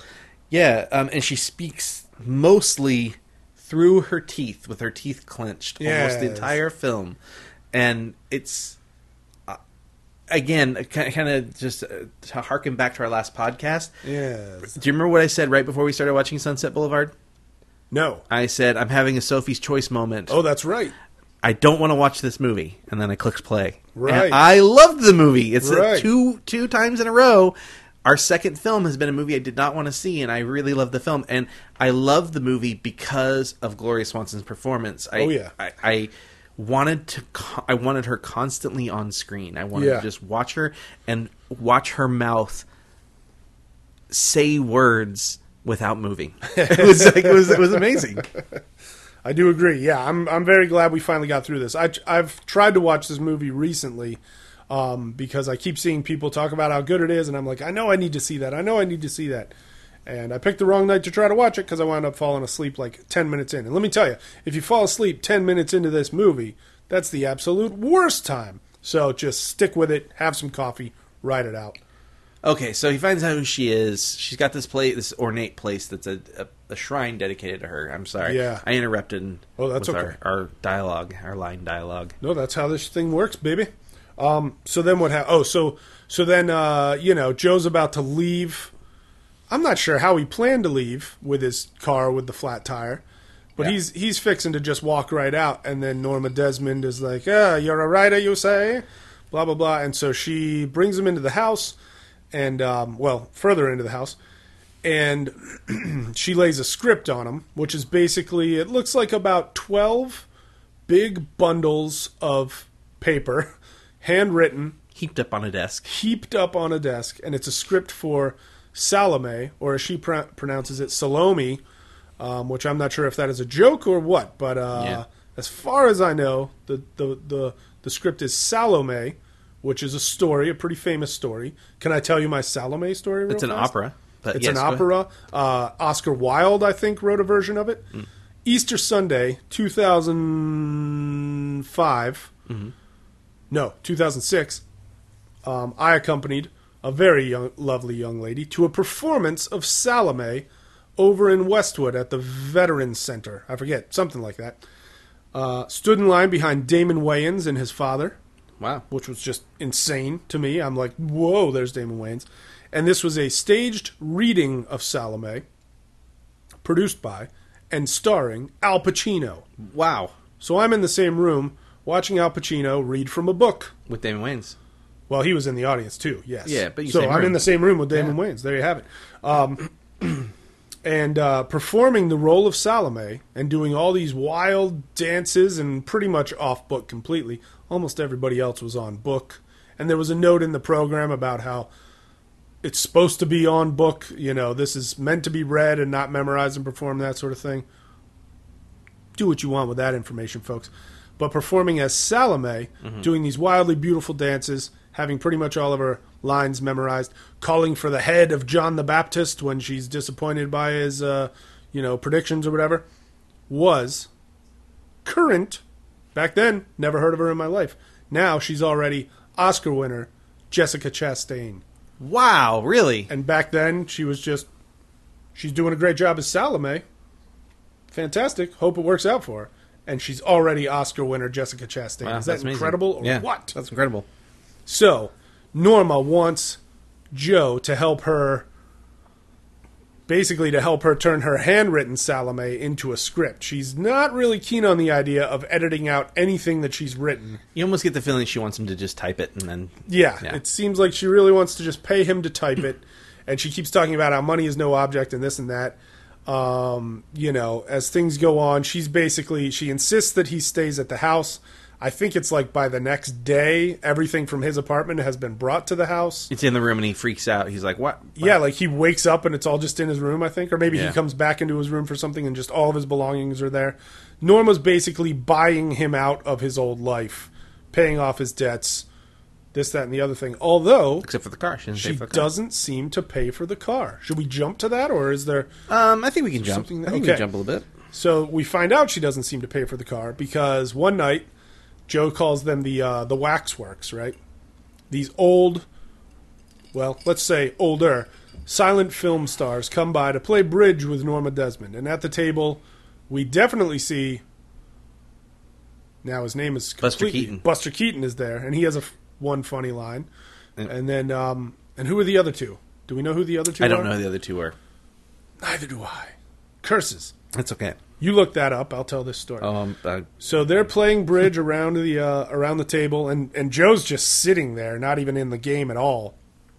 And he looks over at the front door, and he can see Max, the creepy butler, talking to the two repossession men at the front door. Mm-hmm. And so the first thing that goes through Joe's head is sort of like, well, what the heck? Hasn't Norma paid off everything? Why are these guys here looking for my car? What goes through my head is, how on earth would they have any idea to drive up this this uh, part, you know, this driveway in the middle of nowhere that they chased him by once, however many weeks ago? How would they find the car there? I don't know. But anyway, so Joe goes to Norma while she while she's at the table with her friends. He's like, "I need some money. I got to get some money. These guys are going to tow my car. You got to give me some money." Norma blows him off. So Joe goes running outside to watch as these guys tow his beautiful car away. And it's heartbreaking as far as I'm concerned. So then Joe's standing there. He watches as they tow away his beautiful car. Norma joins him out there on the, uh, I guess that's a veranda. I'm not sure what you'd call it. Maybe it's a terrace. And she's just like, ah, the car, big deal. I've got a car. You don't need your car. This, that, and the other thing. And basically, i- in a way, Joe is kind of officially trapped here now. Because even though his car wasn't working at all, I feel like he at least had the knowledge of, okay, I've got a car in there. Maybe if I can escape long enough to find a spare tire, I can put it on and get the heck out of here someday. And now it's like, nope, there goes my car. You know, he says to her, like, you know, you might as well cut off my legs or something like that. Yeah. And uh, now Joe is like officially stuck yeah. in this big, beautiful palace with this, you know, alarmingly rich woman that he just plain is not in love with. And then what happens? Uh, well, I was looking up. I was looking up IMDb. Oh, so I'm a yes. So little who lost right else now. was Um, at that bridge table? So it's hard to tell exactly who was at the table. I think Anna Nilsson was at the table. She was a silent film star. Okay. H.B. Warner might have been at that table. He was Cool. also a film silent film star. I- It's interesting because there's a lot of people that played themselves. Yeah. Ray Evans, Cecil B. DeMille, oh, man. The Cecil B. DeMille scene. Hedda Hopper, who was a, kind of a. I don't want to say she was a tabloid person. Okay. Because I didn't really have tabloids back then per se, but she was like a page six kind of writer. Okay. Um, and uh, and she is at the end of the film, but we'll we'll cover that. In a little Oh, bit. all right. Um, That's very good to know. trying to think who else played themselves. Ray Evans, Jay Livingston. So there's a lot of people that played themselves in the film. Yeah. Which I'm was trying to interesting. figure out exactly where the movie goes after the car towing. Because that's not New Year's Eve. New Year's Eve is the dance party. Yeah, I mean, we can we can probably move on to to like New Year's Eve, you know, for Yeah. for sake of the plot. I mean, um, w- it goes to them um, like he's getting he becomes more of a kept a Right. kept man. She starts buying clothes for him, so she she they, has they the take a ride. pool They take cleaned and Yep. refurbished and whatnot. yep. Um, they take a ride in in the other car. Yes. That's kind of where this goes, and they go. She gets him uh, a blue blue flannel suit, yeah, yeah. um, a tux with tails. Right. specifically for New Year's, um, and just a, a host of other things. Cigarette case um, that she Yeah, inscribes, huge and cigarette a case. light, like a gold lighter, and uh, a whole bunch of things. Yeah. Um, so we can we could probably jump to New Year's New Year's Eve because I think that's probably the next major. I, I think it has to be, right? Um, Yeah. Yeah. All right, so New Year's Eve rolls around. Uh, Joe's getting his tuxedo put on, uh, getting ready for this New Year's Eve party that uh, that Norma's hosting, and he goes downstairs to the grand ballroom in the house for this party. And Norma is dancing by herself in the middle of the dance floor. There is a little uh, band playing in the corner. There's Max the uh, butler standing behind a table with an absolutely beautiful cake on it, and there is no one else at all at this party. No band. The Just band, I said the band. Yeah. just the band. yeah. tho- so there's just the band, Max the butler, Norma, and Joe. That's it. Who knows how many hundreds of dollars she spent on this party? It's just a New Year's Eve party for her and Joe, and it's sad. It made me so sad. So they start dancing around. The band is playing some lovely music. Well, they show this this. There's this really interesting high angle shot in that in Oh, that yeah? scene too, um, when, when they show them dancing. Um, it's like this is the room that she forces him to work in, and all this, Um, Right. and she's completely that she forces. They watch movies Right. in there of her in there, Yeah, they screen her old silent movies. um, and the it's completely surrounded with her image Right. and there's this really interesting shot where it's like this dance floor is empty with the exception of them in the middle of it Yeah. just completely the everything surrounding is completely covered in her and flowers and it's like this um he is completely trapped yeah, it's it's this moment where you, you finally realize like this guy is at his limit and he is stuck, Right. and he realizes that in the scene as well, uh, because what happens after the dancing on New Year's is very very important. yeah. He uh, Joe sneaks out. He Well, she confronts him and says, what does she say? "She says I She I'm in tell love with him? you," She does tell him that. There, She tells him. I felt like that came a little later, but No. that's just me. and and he sort of breaks her heart. Yeah, right? Um, and uh, and so he leaves. He's like, I gotta get out of here. I gotta be around people that I gotta get away from all of this clutter Yeah. and this mess, and I gotta be around people that are my own age and people that Right. I can really talk to and, and just enjoy their company. Yeah, and I feel like he also sort of mentions like he wants to be around people that are like still kind of on the grind and still struggling. Right. Whereas Norma is filthy rich. She she talks about how she's got oil wells in Bakersfield. She owns this, that, and the other thing. She made all this money on her movies. So she's literally just kind of like just decaying. And they In allude to her that. own wealth, they yeah. allude to that earlier in the film he, when he goes um, when he's trying to re- borrow money from people. He goes and sees his agent on the golf course. Yes. and his agent says, "Lose your car. It's good for you because you write your best stuff when you're hungry." Right. Right. And, And- then Joe and then- insults him and I yeah, think- and and gets then, fired. and then- yeah, well, yeah, and then he and then he ends up with Norma, and Yeah. everything is taken care of, and they're writing garbage basically. I mean, this, That's very this- true. This overwrought thing that she won't let him edit. Right. You know, and it's all about her and her, you know, just worshiping herself, Mm-hmm. I guess you could say. So Joe steals Norma's.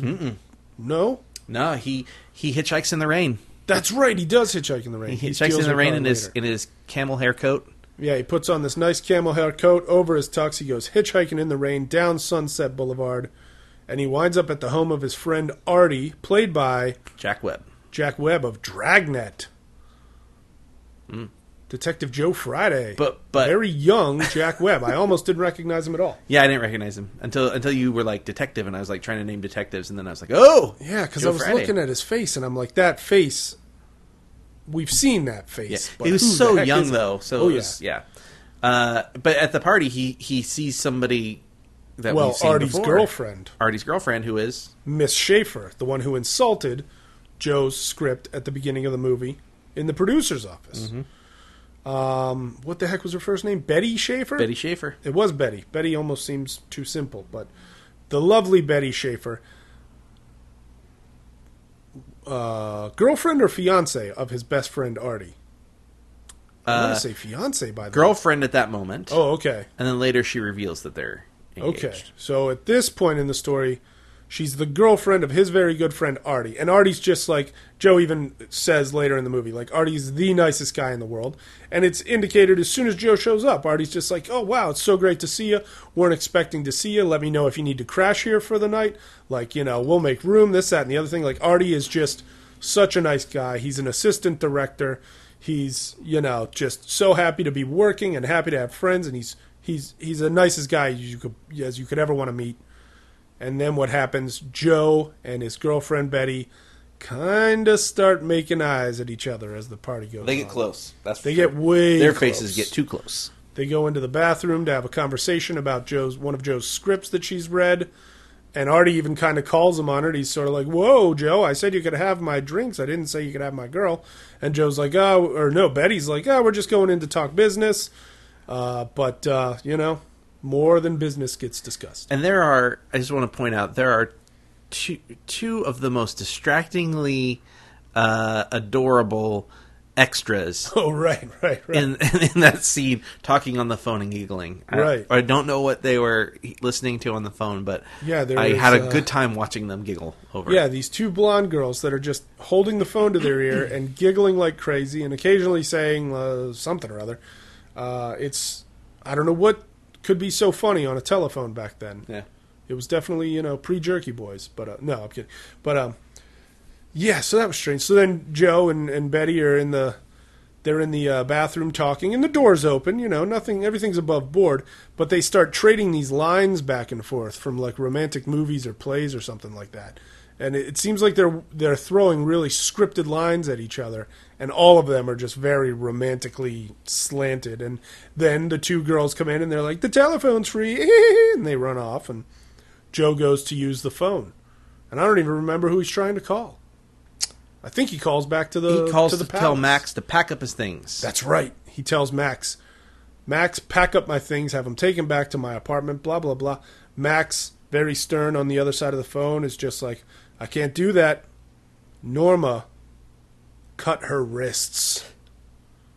Mm-hmm. So Joe runs out of the party, gets into a taxi cab, goes tearing down Sunset Boulevard, finds Norma in bed, bandages all around her wrist. The doctor is just leaving, and uh, he has to make a very difficult decision. yeah, Joe is just feeling guilty as heck. Should he be feeling guilty? I mean, uh, the thing about about Joe is that he's a con man. He is. and, and not not a hardcore con man. He's not like a flim flam guy that's Right. constantly looking for a mark. He stumbled into a situation, and he acknowledges it in the voiceover. Right. that he he was going to use it to his advantage, um, and that he he positioned himself with a place to stay, right. so he could be away from the guys that were looking for the car. Um, but so I think so I think he's he should feel some guilt because he sort of has led her on, not Yeah. necessarily in a romantic way, but um, you know he put himself in he put himself in this situation. for That's sure. true. That is true. So he makes the decision. He he uh, goes in and kisses her and really becomes a kept man at Yeah. that point. Essentially, a live-in gigolo. Yeah. I guess you could say. And um, gosh, where does it go from there? Okay, so Well, they Joe. f- they, finish their script. That's right. They Salome. finish writing Salome, and they have uh, they have Max take it in in the big beautiful car. They have him take it to Paramount Pictures and deliver it to s- director Cecil B. DeMille. Do you go with Cecil or Cecil? Cecil, I think. I always want to say Cecil too. So they have Max deliver it to Paramount Pictures, straight into the hands of director Cecil B. DeMille, who is Norma's favorite director, and she goes on and on about how much money they made together and this, Yeah. that, and the other thing. And gosh, then where does it go? So Max takes the script to the Yes. studio, and then they start getting phone calls from the studio, That's right, the phone call stuff. and she's like, "Is it is it Cecil?" yeah, And they're like, "No, it's this other guy, and sh- is this Cole something Cole?" yeah, something. Uh, Greg George Cole, I want to say Gary Cole, but that no, that's not right, right. It's not George. Um, somebody named Cole. S- So he uh, she says, you know, he's trying to get my number down. He- you know, he wants me. He wants the script, but he he wants to get my number down. So she says, I'll only talk to him. And Yeah. then they get phone call after phone call, or they allude to that they get phone call after phone call. So they decide to take the car eventually and go to the studio. right, To my favorite scene of the entire film. the Jonesy scene, or the scene, everything after, just the whole scene at the The studio. scene in this in the in the soundstage yeah. with Norma. All right. And here, speaking of Jonesy, because this is kind of the, the the sort of sad line that Norma's walking. So they pull in to Paramount Pictures, right? Right there on Melrose Boulevard. And here's Norma, this very affluently dressed lady in this gorgeous car that at this point is from what 1932, so like this beautiful classic car. And there's a kind of young security guy at the gate, and he's just like, "Oh, you don't have an appointment? You can't get on the lot today." Blah blah blah, giving her a hard time. And then she spots Jonesy in the security booth, and Jonesy is a much older guy. I'd say easily into his high 60s. And she's like, Jonesy, Jonesy, dear. And he's like, oh, gee whiz, Norma Desmond. And he comes out and he's like, Norma Desmond gets on the lot. She doesn't need a pass, blah, blah, blah. They open the doors for her.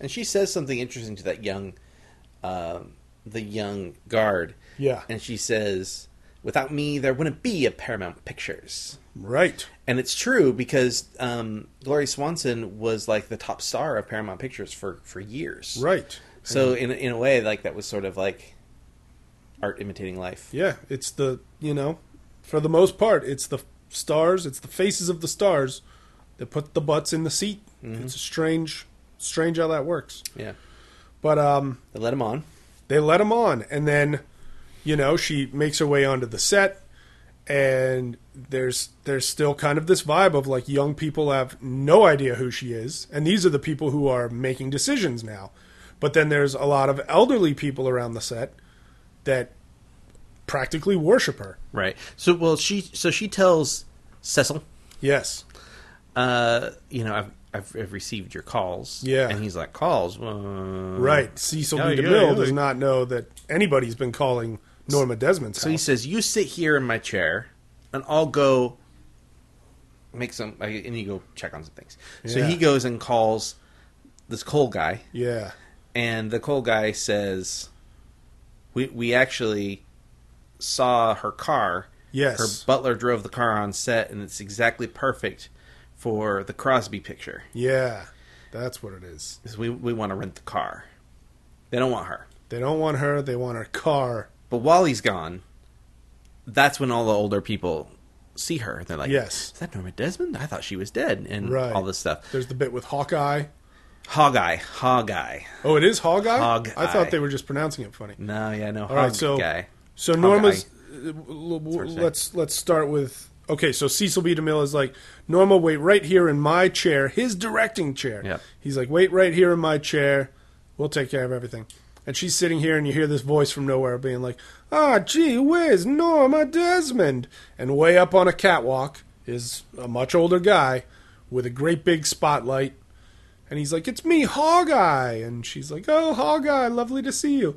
And he turns this gigantic spotlight, which could not have been comfortable to have blasted straight at you. Yeah. Turns it right onto her, and she's sitting there, and there's this beautiful shadow being cast on the floor behind Mm-hmm. her, and she's just like fully basking in the glory of this moment. Like, Yeah. here I am. I'm back at Paramount Pictures. The spotlight's on me. Let's run with it. And then, everybody just they recognize her all the older people recognize her and she gets completely um encompassed in people Swarmed. She- yeah she's got this is like her moment it's exactly what she used to experience when she Right. was younger right so she gets all these people around her and it's like the reemergence or at least you sort of think it's the reemergence of No- Norma Desmond right, like this And- could be it. She could be back. and of course, DeMille has found out that they don't want her, and he knows that she was difficult to work with in her later years. Right, And he doesn't want to do her movie, right. her Salome. Um, and so he comes back and he utters my favorite line of the film. Yes. And he says, Hawkeye, put that light where it belongs. Right. and Hawkeye moves the light away.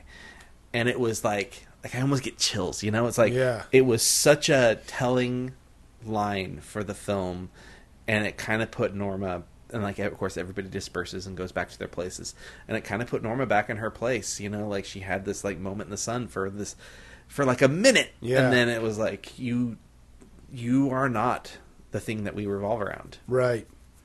Um Right. so that was uh, that was such a great moment for me, um, and and we should note that it, it really is Cecil B. DeMille playing Yeah. Cecil B. DeMille. That was excellent. So And as um, far as I'm concerned, one of my favorite performances in the Yeah. in the movie. Like he was just like I don't even know if I could if I could uh, if I could do it justice by describing it. But I just remember thinking like for a director, that guy's got some great acting chops. sure, And he you know he uh, he did the movie for ten thousand dollars and a new Cadillac, Wow. and uh, later on they realized they needed to get a, a close up of him that they didn't Okay. get, uh, so he charged them another ten thousand dollars. That's pretty darn funny. So then what happens? Oh, so then while all of this is going on, Joe has snuck off to the uh, the writers department, and he runs into Betty Schaefer again. Um, and uh, d- d- d- d- what's going on while he's up there talking to her? she says, "I I went through one of your scripts, Yes. the one we talked about in the bathroom, The dark windows, And right? I, yep. And I think we can. I think we can take some stuff out, cut a bunch of things out, and make it about teachers.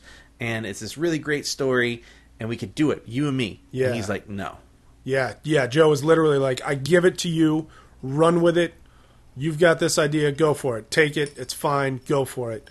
Um, and meanwhile, Max is outside beeping the car horn like crazy, trying to get Joe's attention. And Betty's like, Oh, but I'm really not that good. I'd need you to help me write it, blah, blah, blah. I'm just a girl. Yeah, yeah, that's what was being said in the movie. Um, so we leave that hanging. Joe runs back downstairs, and Max is like, you know, he's like, ah, we found out that the reason we've been getting calls from the studio is because they want the car. They don't want Miss Desmond, they want the car. We already know this, the audience, but Max and Joe are now finding out and it's a much bigger deal because they are both they are both now essentially in the business of protecting her ego. You know, she's paying both of them to basically be sycophants and protect her ego and make her feel like the star that she used to be. So I don't even remember how they get out of there. How do they get out of there? Out of the studio, Yeah, does she comes. Demille escorts her back to the car, and she Okay. does this whole like. He's gonna make it his next picture after Yeah. this one, you know. Like she's completely deluded. Yeah, um, complete- we never heard anything to imply that Demille's gonna make this movie. right? Um.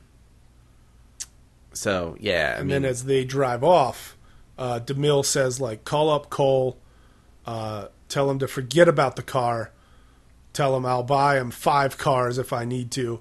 Like, he's.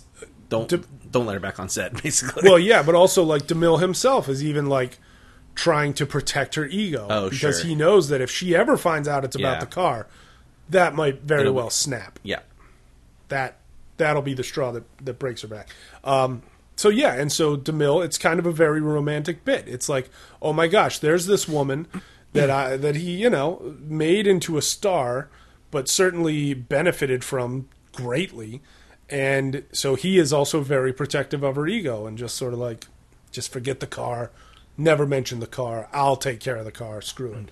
And I thought that was a very sad but very kind of loving moment Sure. in a mixed up way. Yeah.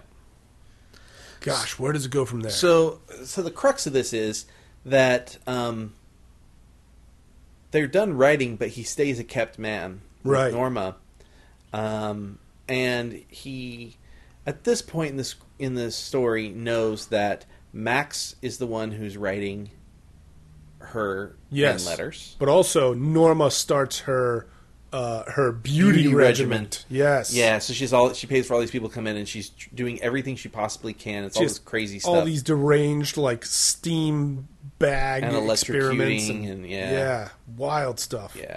So doing all this just desperate stuff to stay relevant and Yeah. to be ready To try to get herself looking as young as she possibly can. for for Demille. Um and uh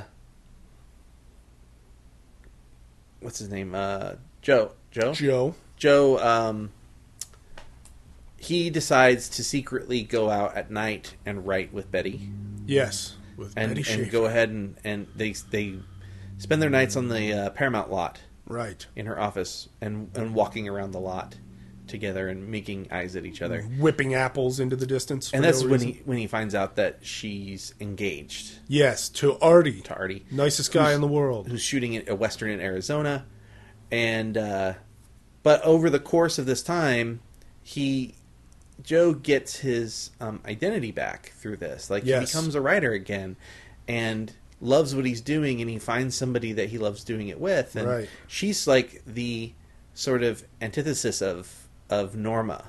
Right. Um, there's a phone call scene that comes up in just a little bit, but there, you know, um, Betty calls on a black phone and Norma answers, on- or well, Norma calls Betty oh, that's right. from a white phone, and Betty is answering on a on a black phone, and Yeah. clearly the black phone's like kind of just the standard run of the mill, and the white phone's this like really nice, beautiful white phone. It really shows the difference between the two of them. Yeah. and of course, Max's phone. The servant is Yeah. one of those old like candlestick phones that you have to hold the piece to your ear and then Right. hold the, the mouthpiece in front of you. Um, Is that just what sort they of were like called? candlesticks. yeah, I mean, that's what it looks like. I mean, I, I don't know right. what it's really called, but I like that term. so she, so Betty's sort of like the exact opposite of Yeah. of Norma. And Well, gives- she's young. She's not filthy rich and just wallowing in her own she- decadence. She, really is on the verge of great something great, Right. probably. right. Um, but I think more importantly, for the sake of the story, she is the thing or the person, I shouldn't say thing, the person that gives Joe his identity back. Right. Norma takes his identity away. Correct. And Betty gi- gives it back to him and, and appreciates him and loves him. Um, and so they, of course, they have a lot of near misses. right. There's even that moment. Um, I think it's a little later in the writing process Mm-hmm. where. Uh, Oh, she's telling him about. Oh yeah, well, when I was a kid, you know, I was, I was, she was born into Hollywood. Her nose. And she Yeah. talks about, yeah, when she was a little kid, she was taking all these acting classes and stuff, but her nose was like bent way off to the to the right. And so her parents paid what was it? They said like three hundred dollars or something $300 for a to nose fix her job nose. to give her this pretty nose. And then Joe says something like, uh, well, like, do you mind if I kiss you on your pretty nose now? And he does. He kisses her on the bridge of the nose, and then like for a second it's just like, Oh, these two are about to tear each other's clothes Yeah, off. it's like do it. Yeah, and then Joe very nobly says, like, I think if we're going to get anything done, we have to agree to stay at least two, feet, feet away apart. from each other. Yeah. Because, like, any. Oh, well, first, right, at- right when he kisses her nose, he says something like, uh, like, may I tell you how nice you smell? Or something like that. It's a very strange line. Yeah. But it's like. And you she know, says, "Oh, it's, my shampoo." I yeah, think. but it's clearly like he this says, is "No, just it's not- him it's no looking. f- shampoo." Yeah, this is him looking for any excuse to take a step forward, and so he comes up with this goofy "May I tell you how nice you smell" line, and I thought that was great. Yeah. and then that's when he says like, "Okay, we got to stay two feet apart," and I thought that was great because it's like you know he's he's looking out for Artie, he's looking out for their working relationship. And I think he also probably knows that if he and Betty were to get down and Norma found out about it, hell to pay. hell to pay, or she might just tell Max to just kill him on the spot. you never know. Or she might kill herself. She might kill herself. She might kill him. Like it's just so it's like he knows that by avoiding this instant gratification with this beautiful woman Mm-hmm. that he's falling in love with, he's really sparing himself a whole lot of trouble. Yeah. And so then is it that night that when he drives home, Max he is waiting finds for Max her. waiting? Yes. Yeah, and and they do this a few times in the movie, especially at Norma's house. The lighting is so film noir. Yeah. and that's that's kind of what I'm going to get to a little bit later with the movies we picked. I'll just I'll just talk about it now. Um, both movies we picked were film noirs, really. Um, the women are the cause of the trouble um, for the most part, and um, they are manipulative uh, conniving and you know lead to death and destruction around Yeah. them. Um, and I thought it was kind of interesting that the bucket pulled to to the bucket the the bucket gods bucket? yeah our Oh, bucket yeah. gave us two two film noirs um, for the same podcast so I thought it was kind of interesting. yeah. Um, yeah, but the the lighting in Norma's house is is there's this harsh fall off. So like when Ma- when he gets home and sees Max in the garage, Yeah. ha- only half of Max can be seen. Yeah. um, Only half of his face. Really. yeah. Like, I mean, it's it's really beautiful. Yeah. and they do it uh, several times in Norma's house. Her house is in so many ways dark. It's this big house. There's plenty of lighting, um, but uh, they found a way to kind of make it this brooding yeah, environment. like a cave, Yeah, almost like a cave. like a big beautiful hell cave. Yeah. Um. Even even like that first night that he stays there, he looks out and Yeah. they're like burying the the chimp. Oh, in the that's garden. right. Yeah. And they're they're like out there by candlelight. They've got like a candelabra. yeah. Um, Poor chimp. Did they ever name the chimp? I don't think they ever did. That makes me even more sad. We'll call it Reagan. Reagan the chimp. so Joe pulls into the garage in the Mm-hmm. middle of the night after being out with the lovely Miss Betty Schaefer and basically admitting to us that he's in love with her. And Max is waiting for him in the shadows. And what does Max reveal? Max reveals that he is the one who made Norma a star, Right, because Max was a director. one of the three most promising Yes. film directors of the time. and he and he put her fir- he was the first to put her in, on film. Yes. And in real life, the guy Eric von Stroheim, the Sounds guy who, about right. who played Max, uh, was a director of silent films and did indeed direct a young Gloria Swanson in silent films. And earlier in the film, they sit down in her uh, parlor or whatever, where they watch where she watches herself on screen. Right. Um, the movie that they're watching is one of the films that Eric von Stroheim directed Gloria Swanson in as a young younger woman in the silent film era. awesome. Yeah, I mean, just kind of kind of cool. But so so This Max movie's- reveals like not only that But I was her first husband. her first husband. And I think it's been revealed throughout the movie that she's already got three, She's been married three times. ex-husbands. Maybe the monkey was one of them. We're not sure. and here is Max, her butler, who's been sending fake fan mail to protect her ego and doing everything he can to protect her ego, is also a former director of her movies, made her a star, and is her first husband. And now he has himself sunk into this deranged position in her life. Yeah, and I think that's the that's the telling sign. That's the that's the moment for Joe where it's Yeah. like this is my future Right, right here. I'm looking at my future right now. right. Um, so he decides he's going to get out of it, and and at this point, Betty has revealed that she is in love with Joe. right.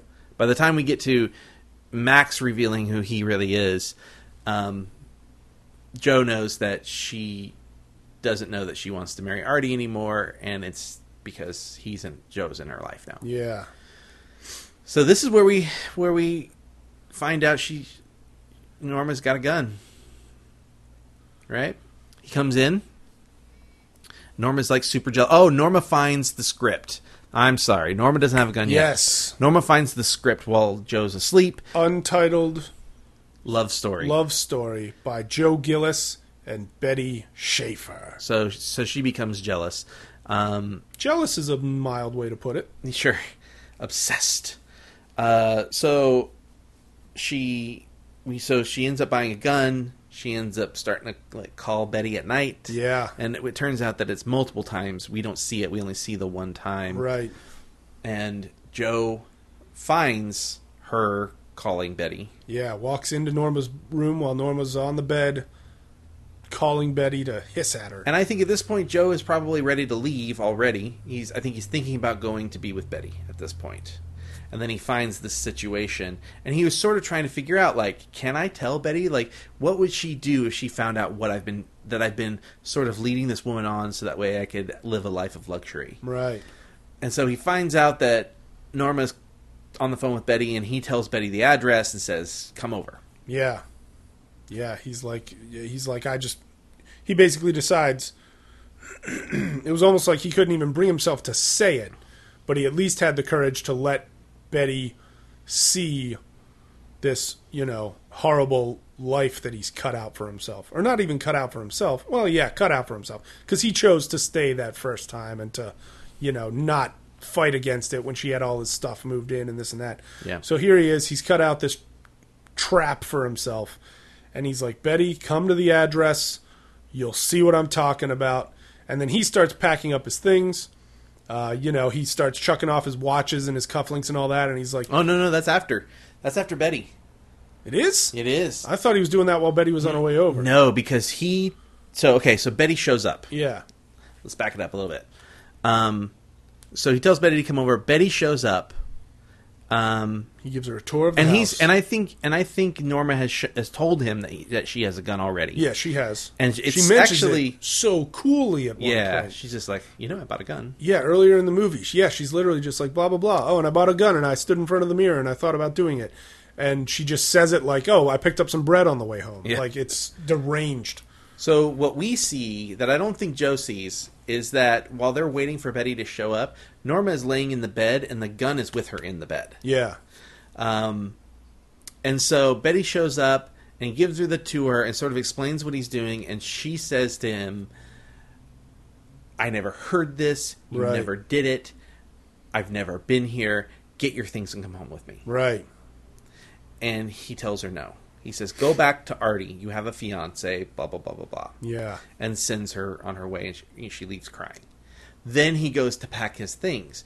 So it's not just that he needed to get away from Norma, he needed to do the right thing, period. He Right. had been doing so much wrong that he felt like he had to do the right thing for Betty, and I think he thought he was not not she he wasn't worthy of her. right. Right? So he sent her away and then he went to go pack his things and he starts stripping all of his stuff off like you know, gets rid of the the cigarette case and the gold lighter and the watch, Watch, the fancy watch, cufflinks, uh, watch chain, all sorts of stuff. And so he starts to leave. Sh- Yes.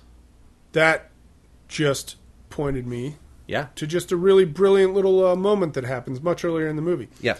New Year's Eve when he's running out of the house to go party with his younger friends, uh, and he's wearing his tux and everything, and he's got that big gold watch chain, It catches on the door. and it catches on the door as he tries to get Yeah, away. I yeah. totally blanked on that it's when like I first he, saw it. I'm, I'm always going to bring you back. Like it's Right, Yeah. it's a watch chain she bought him, wearing a tux that he's that she bought, trying to get out of a door that she owns, Right. and it all catches and hangs him up for a bit there. right. Okay. Now where were we? You're liking this movie even more now that we're talking about it. Right? Yeah. So, um, so he starts to leave. Yes. She grabs the gun, and as he gets outside, she follows him, and she fires three bullets into him. He drops his stuff, staggers into the pool, and dies. Kablooey. And then the people show up. the The cops show up. cops and all of the reporters in town. Yeah, including this um, head hopper I was talking about. Uh, Yes. sort of like a page six. Uh, so she she plays herself at the end of the film as sort of a entertainment kind of pre gossip. I mean, I don't think it's really the. I don't know if they really had gossip rags back then, but I mean that's sort of I like feel like they were on the way in. it was like her beat was the was to talk about the gossip, and so she was there playing herself, yeah, um, waiting to watch the police escort this woman down. right. Um, and so the police are upstairs Um, Paramount shows up with their news crew Right, the Paramount and the News cameras, team. and they set up in the foyer down the stairs. And uh, and Max comes up, and they're, he's they trying to figure out how to get her down. And he's like, "The cameras are here," and she's like, "The cameras are ready." Like she's Yeah. putting her makeup on, Yeah, trying to look she's in beautiful. front of her vanity, just like vamping and like, Like, cuckoo. posing and Yeah. making all these faces and like really just what putting would you call powder it? on, What was it? putting powder on, Putting powder on for sure, but yeah, really just kind of like basking in her own image and Yeah. just sort of like, oh, Like, this is my moment. I'm finally yeah, back. Yeah. uh, Hoo-ah. Yeah. And so uh she she's like the cameras are ready. Okay, I'll be right down. So she gets dressed and she descends down the stairs past all these reporters and cameramen and stuff. Yeah. And the, the Paramount guys are there and and Max is like f- falls back into the director. He stands Right. next to the cameras and he says point, you know, aim the cameras at her and he says roll cameras and she begins her, her descent into both madness and uh, prison yeah. uh, or a, an institution of some kind. Um, and the music they play uh, is score from the movie, but it's got pieces of the Salome opera Oh, I did in not know that. the music. well, that's cool. Yeah, so so she comes down and she gets down to the bottom of the stairs Yeah. and she says the line that people get wrong all the time. The super famous line that everybody gets wrong. Give this one to you. Well, the the line the way every everybody else says it is always, "I'm ready for my close up now, Mister DeMille," and it's almost the exact opposite. Mm-hmm. If I'm not mistaken, what she says in the movie is, uh, "Hang on, what is it?" She says, "Mister DeMille, I'm ready for my close up now." And then do we fade to black? and that's Is there- is there a pretty little much more after the that? end of the movie. Um, I can't remember if we hear more from Joe or not at the end. We definitely do while they're fishing his corpse out of the pool. Yeah, that's before. That's pretty rough stuff. Yeah. Uh, but yeah, so basically, after killing Joe, poor Norma has gone. Well, I don't know if I can say poor Norma, but Norma, uh, judge her as you will, has convinced herself that she's just living in a completely separate world where she's about to make a movie with Cecil B. DeMille and she's a young, beautiful movie star all over again, and everything is just fine. And even, uh, did you mention even like how the cops say like, well, maybe if we tell her Mr. DeMille's downstairs, that'll Yeah, That'll well, they're get her like to they're go like, down well, there. nothing else will get her down there. So. um, yeah. so she's she's she's just living off her own ego at this point, and and it's all about her now. So, did you think this was a good movie? Yes. I, I did too. I really liked it. It's interesting how um, perception changes and how Yeah. perception at the time, especially in the 30s and 40s, um, from critics and s- executives have changed. Um, even even as late as like the 60s. Um, I I think about movies like um, like uh, Breakfast at Tiffany's. Yeah. You know, um, the uh, the studio hated Moon River, Oh, really? and uh, and you know, there's like a famous thing where where Audrey Hepburn threatened them over removing that, Wow. um, and uh, and they kept it, and I'm like you know, it's Moon River. yeah.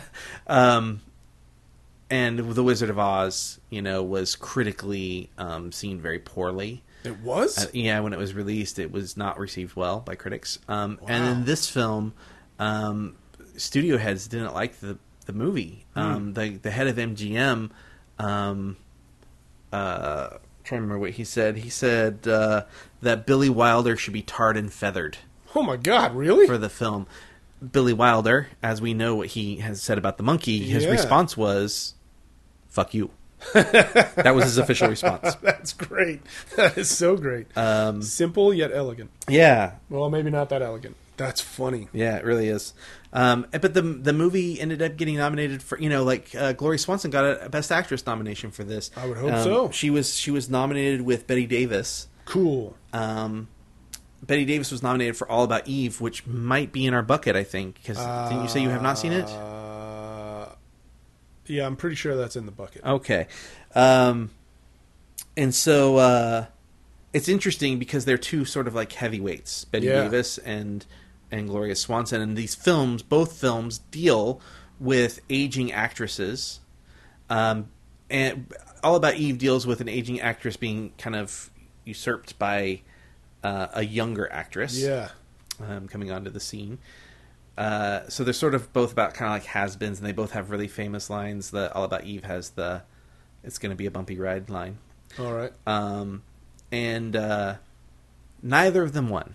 oh. And the the presumption is that because they were so both big, Yeah. they canceled each other out. Wow.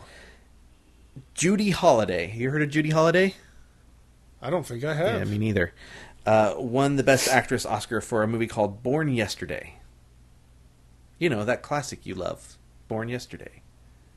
I'm sure it's a Wow. great film. I don't mean to demean Born Yesterday or Judy Holliday. The point is that, uh, I mean, Gloria Swanson in this is. She's a force of nature. And I've seen All About Eve, and Betty Davis is great. Gloria Swanson in this is fantastic. yeah.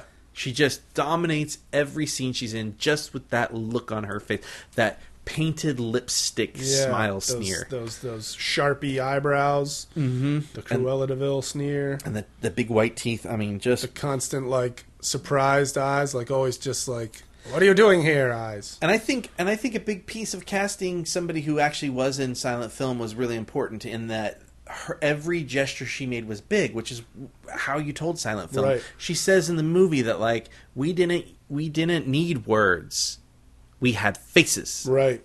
And uh, another great line, you know, we didn't need words, we had faces. We had faces. Um, Joe. so you know like having somebody who who truly understood that and actually lived that i think is really important for the embodiment of of norma um, there was another moment in the studio that we kind of didn't really talk about that i just want to mention real quick again talking about the sort of the silent film thing because All right. a big big part of the premise is that she was this silent film star who lost her work because Of talkies. because of talkies and that this idea that maybe um, this grand way in which she spoke in her performance doesn't Yeah. work. Right. Um, but there's a moment when she first sits down in in DeMille's chair. Yeah. Um, a boom mic swings in and kind of bumps her That's right. her veil. Yeah. and she looks up at it with disdain and she swipes it away. Get this, get this talkie device out of my face. right. Um, so uh, I, I think that's interesting. I think that it's also interesting that both she and Betty Davis were nominated and um, as has sort of has been characters, and Right. neither of them won. But Um, Judy Holliday got it. And Judy Holliday. Uh, there's also another line in the movie that I know that you chuckled at when they when they said it, and uh, um, Joe Gillis al- says something um, about uh, a story or a, s- a potential s- script, and he says. Uh, the Love It in Pomona. I think when he's talking to um, Norma the first time, right? Oh, yeah. the Love It in Pomona, which is kind of funny. I mean, Pomona sort of represents like every town. You know, nobody Yeah. knows. uh, Especially that time, nobody knew what Pomona was unless you lived in California. Right. Um, but interestingly, Pomona is also where they did a lot of their test screenings. Oh. So what would happen is um, the executives would drive out to Pomo- to, Mo- to, pa- pa- pa- pa- pa- pa- pa- pa- to Pomona. Yes. Pomona, California, not too far from where we sit right now. Yep. But And- far enough that I'm not going today. Correct. So they would drive out there, they would do the test screening, they would get the report cards, they would take those report cards and continue driving to Palm Springs where they would relax and Oh. discuss the the report cards basically. That sounds like a fun way to spend a weekend. Yeah, just thought that was kind of kind of an interesting note. Uh, so yeah, so that's Sunset Boulevard. Sunset Boulevard. That's our two movies for for this week. Do you have anything you want to add? It's been a long Um, podcast. well, my today. coffee countdown Yeah, let's do coffee countdown. for Sunset Boulevard was zero. I Mm-hmm. Nice. didn't doze off once, and I Fantastic. was drastically underslept, and I hadn't had a whole lot of coffee. Yeah, But Sunset Boulevard locked me in. yeah, good movie. I loved it. Yeah, really. Uh, Twice in a row. All right, the Muppet Bucket has not s- really steered us wrong. No. with movies we didn't want to see. correct. You know, so I think it's time to do the Muppet Bucket. let's draw from the Muppet because bucket. it's it's been a long podcast. I apologize for how It long has is. been. But you know what? We're going to talk about movies in detail. It's going to happen probably is. every week or every other week. If I mix this up really well for Steve. All right, Steve. I'm reaching into the Muppet bucket. Dune, Dune, Dune, Dune. That's me rooting for Dune because I just really feel like watching Dune lately. And that's probably not a healthy feeling. Paths of Glory. Wow. We just have not watched a modern film yet. Paths of Glory. Isn't that from like the 30s? All right, I'm drawing mine. Dune, Dune, Dune, It's Dune, not Dune. Dune. Darn it. Interesting. What is it? Steve, I believe you put this in the bucket. Oh, Career opportunities. nice. So that's more of a modern film, That'll huh? be a really big change of pace. Uh-huh. That's like yeah. an 80s film, right? Uh, I believe no, it's 90s. 91 ish. That's the Frank Whaley movie. Frank Whaley with Jennifer Connelly Okay. in 1991 ish or 2 ish. I've never seen Career Opportunities, so Oh. One of my favorites. Uh, I've got it on DVD. Uh, it's also on HBO Go right now. Um, and it's just a very funny, very underappreciated movie about. Uh, well, we'll get into it on the next one. yeah, okay. Yeah. So, uh, so the movies to watch next over the next two weeks are Paths of Glory and Career Opportunities. So That's right.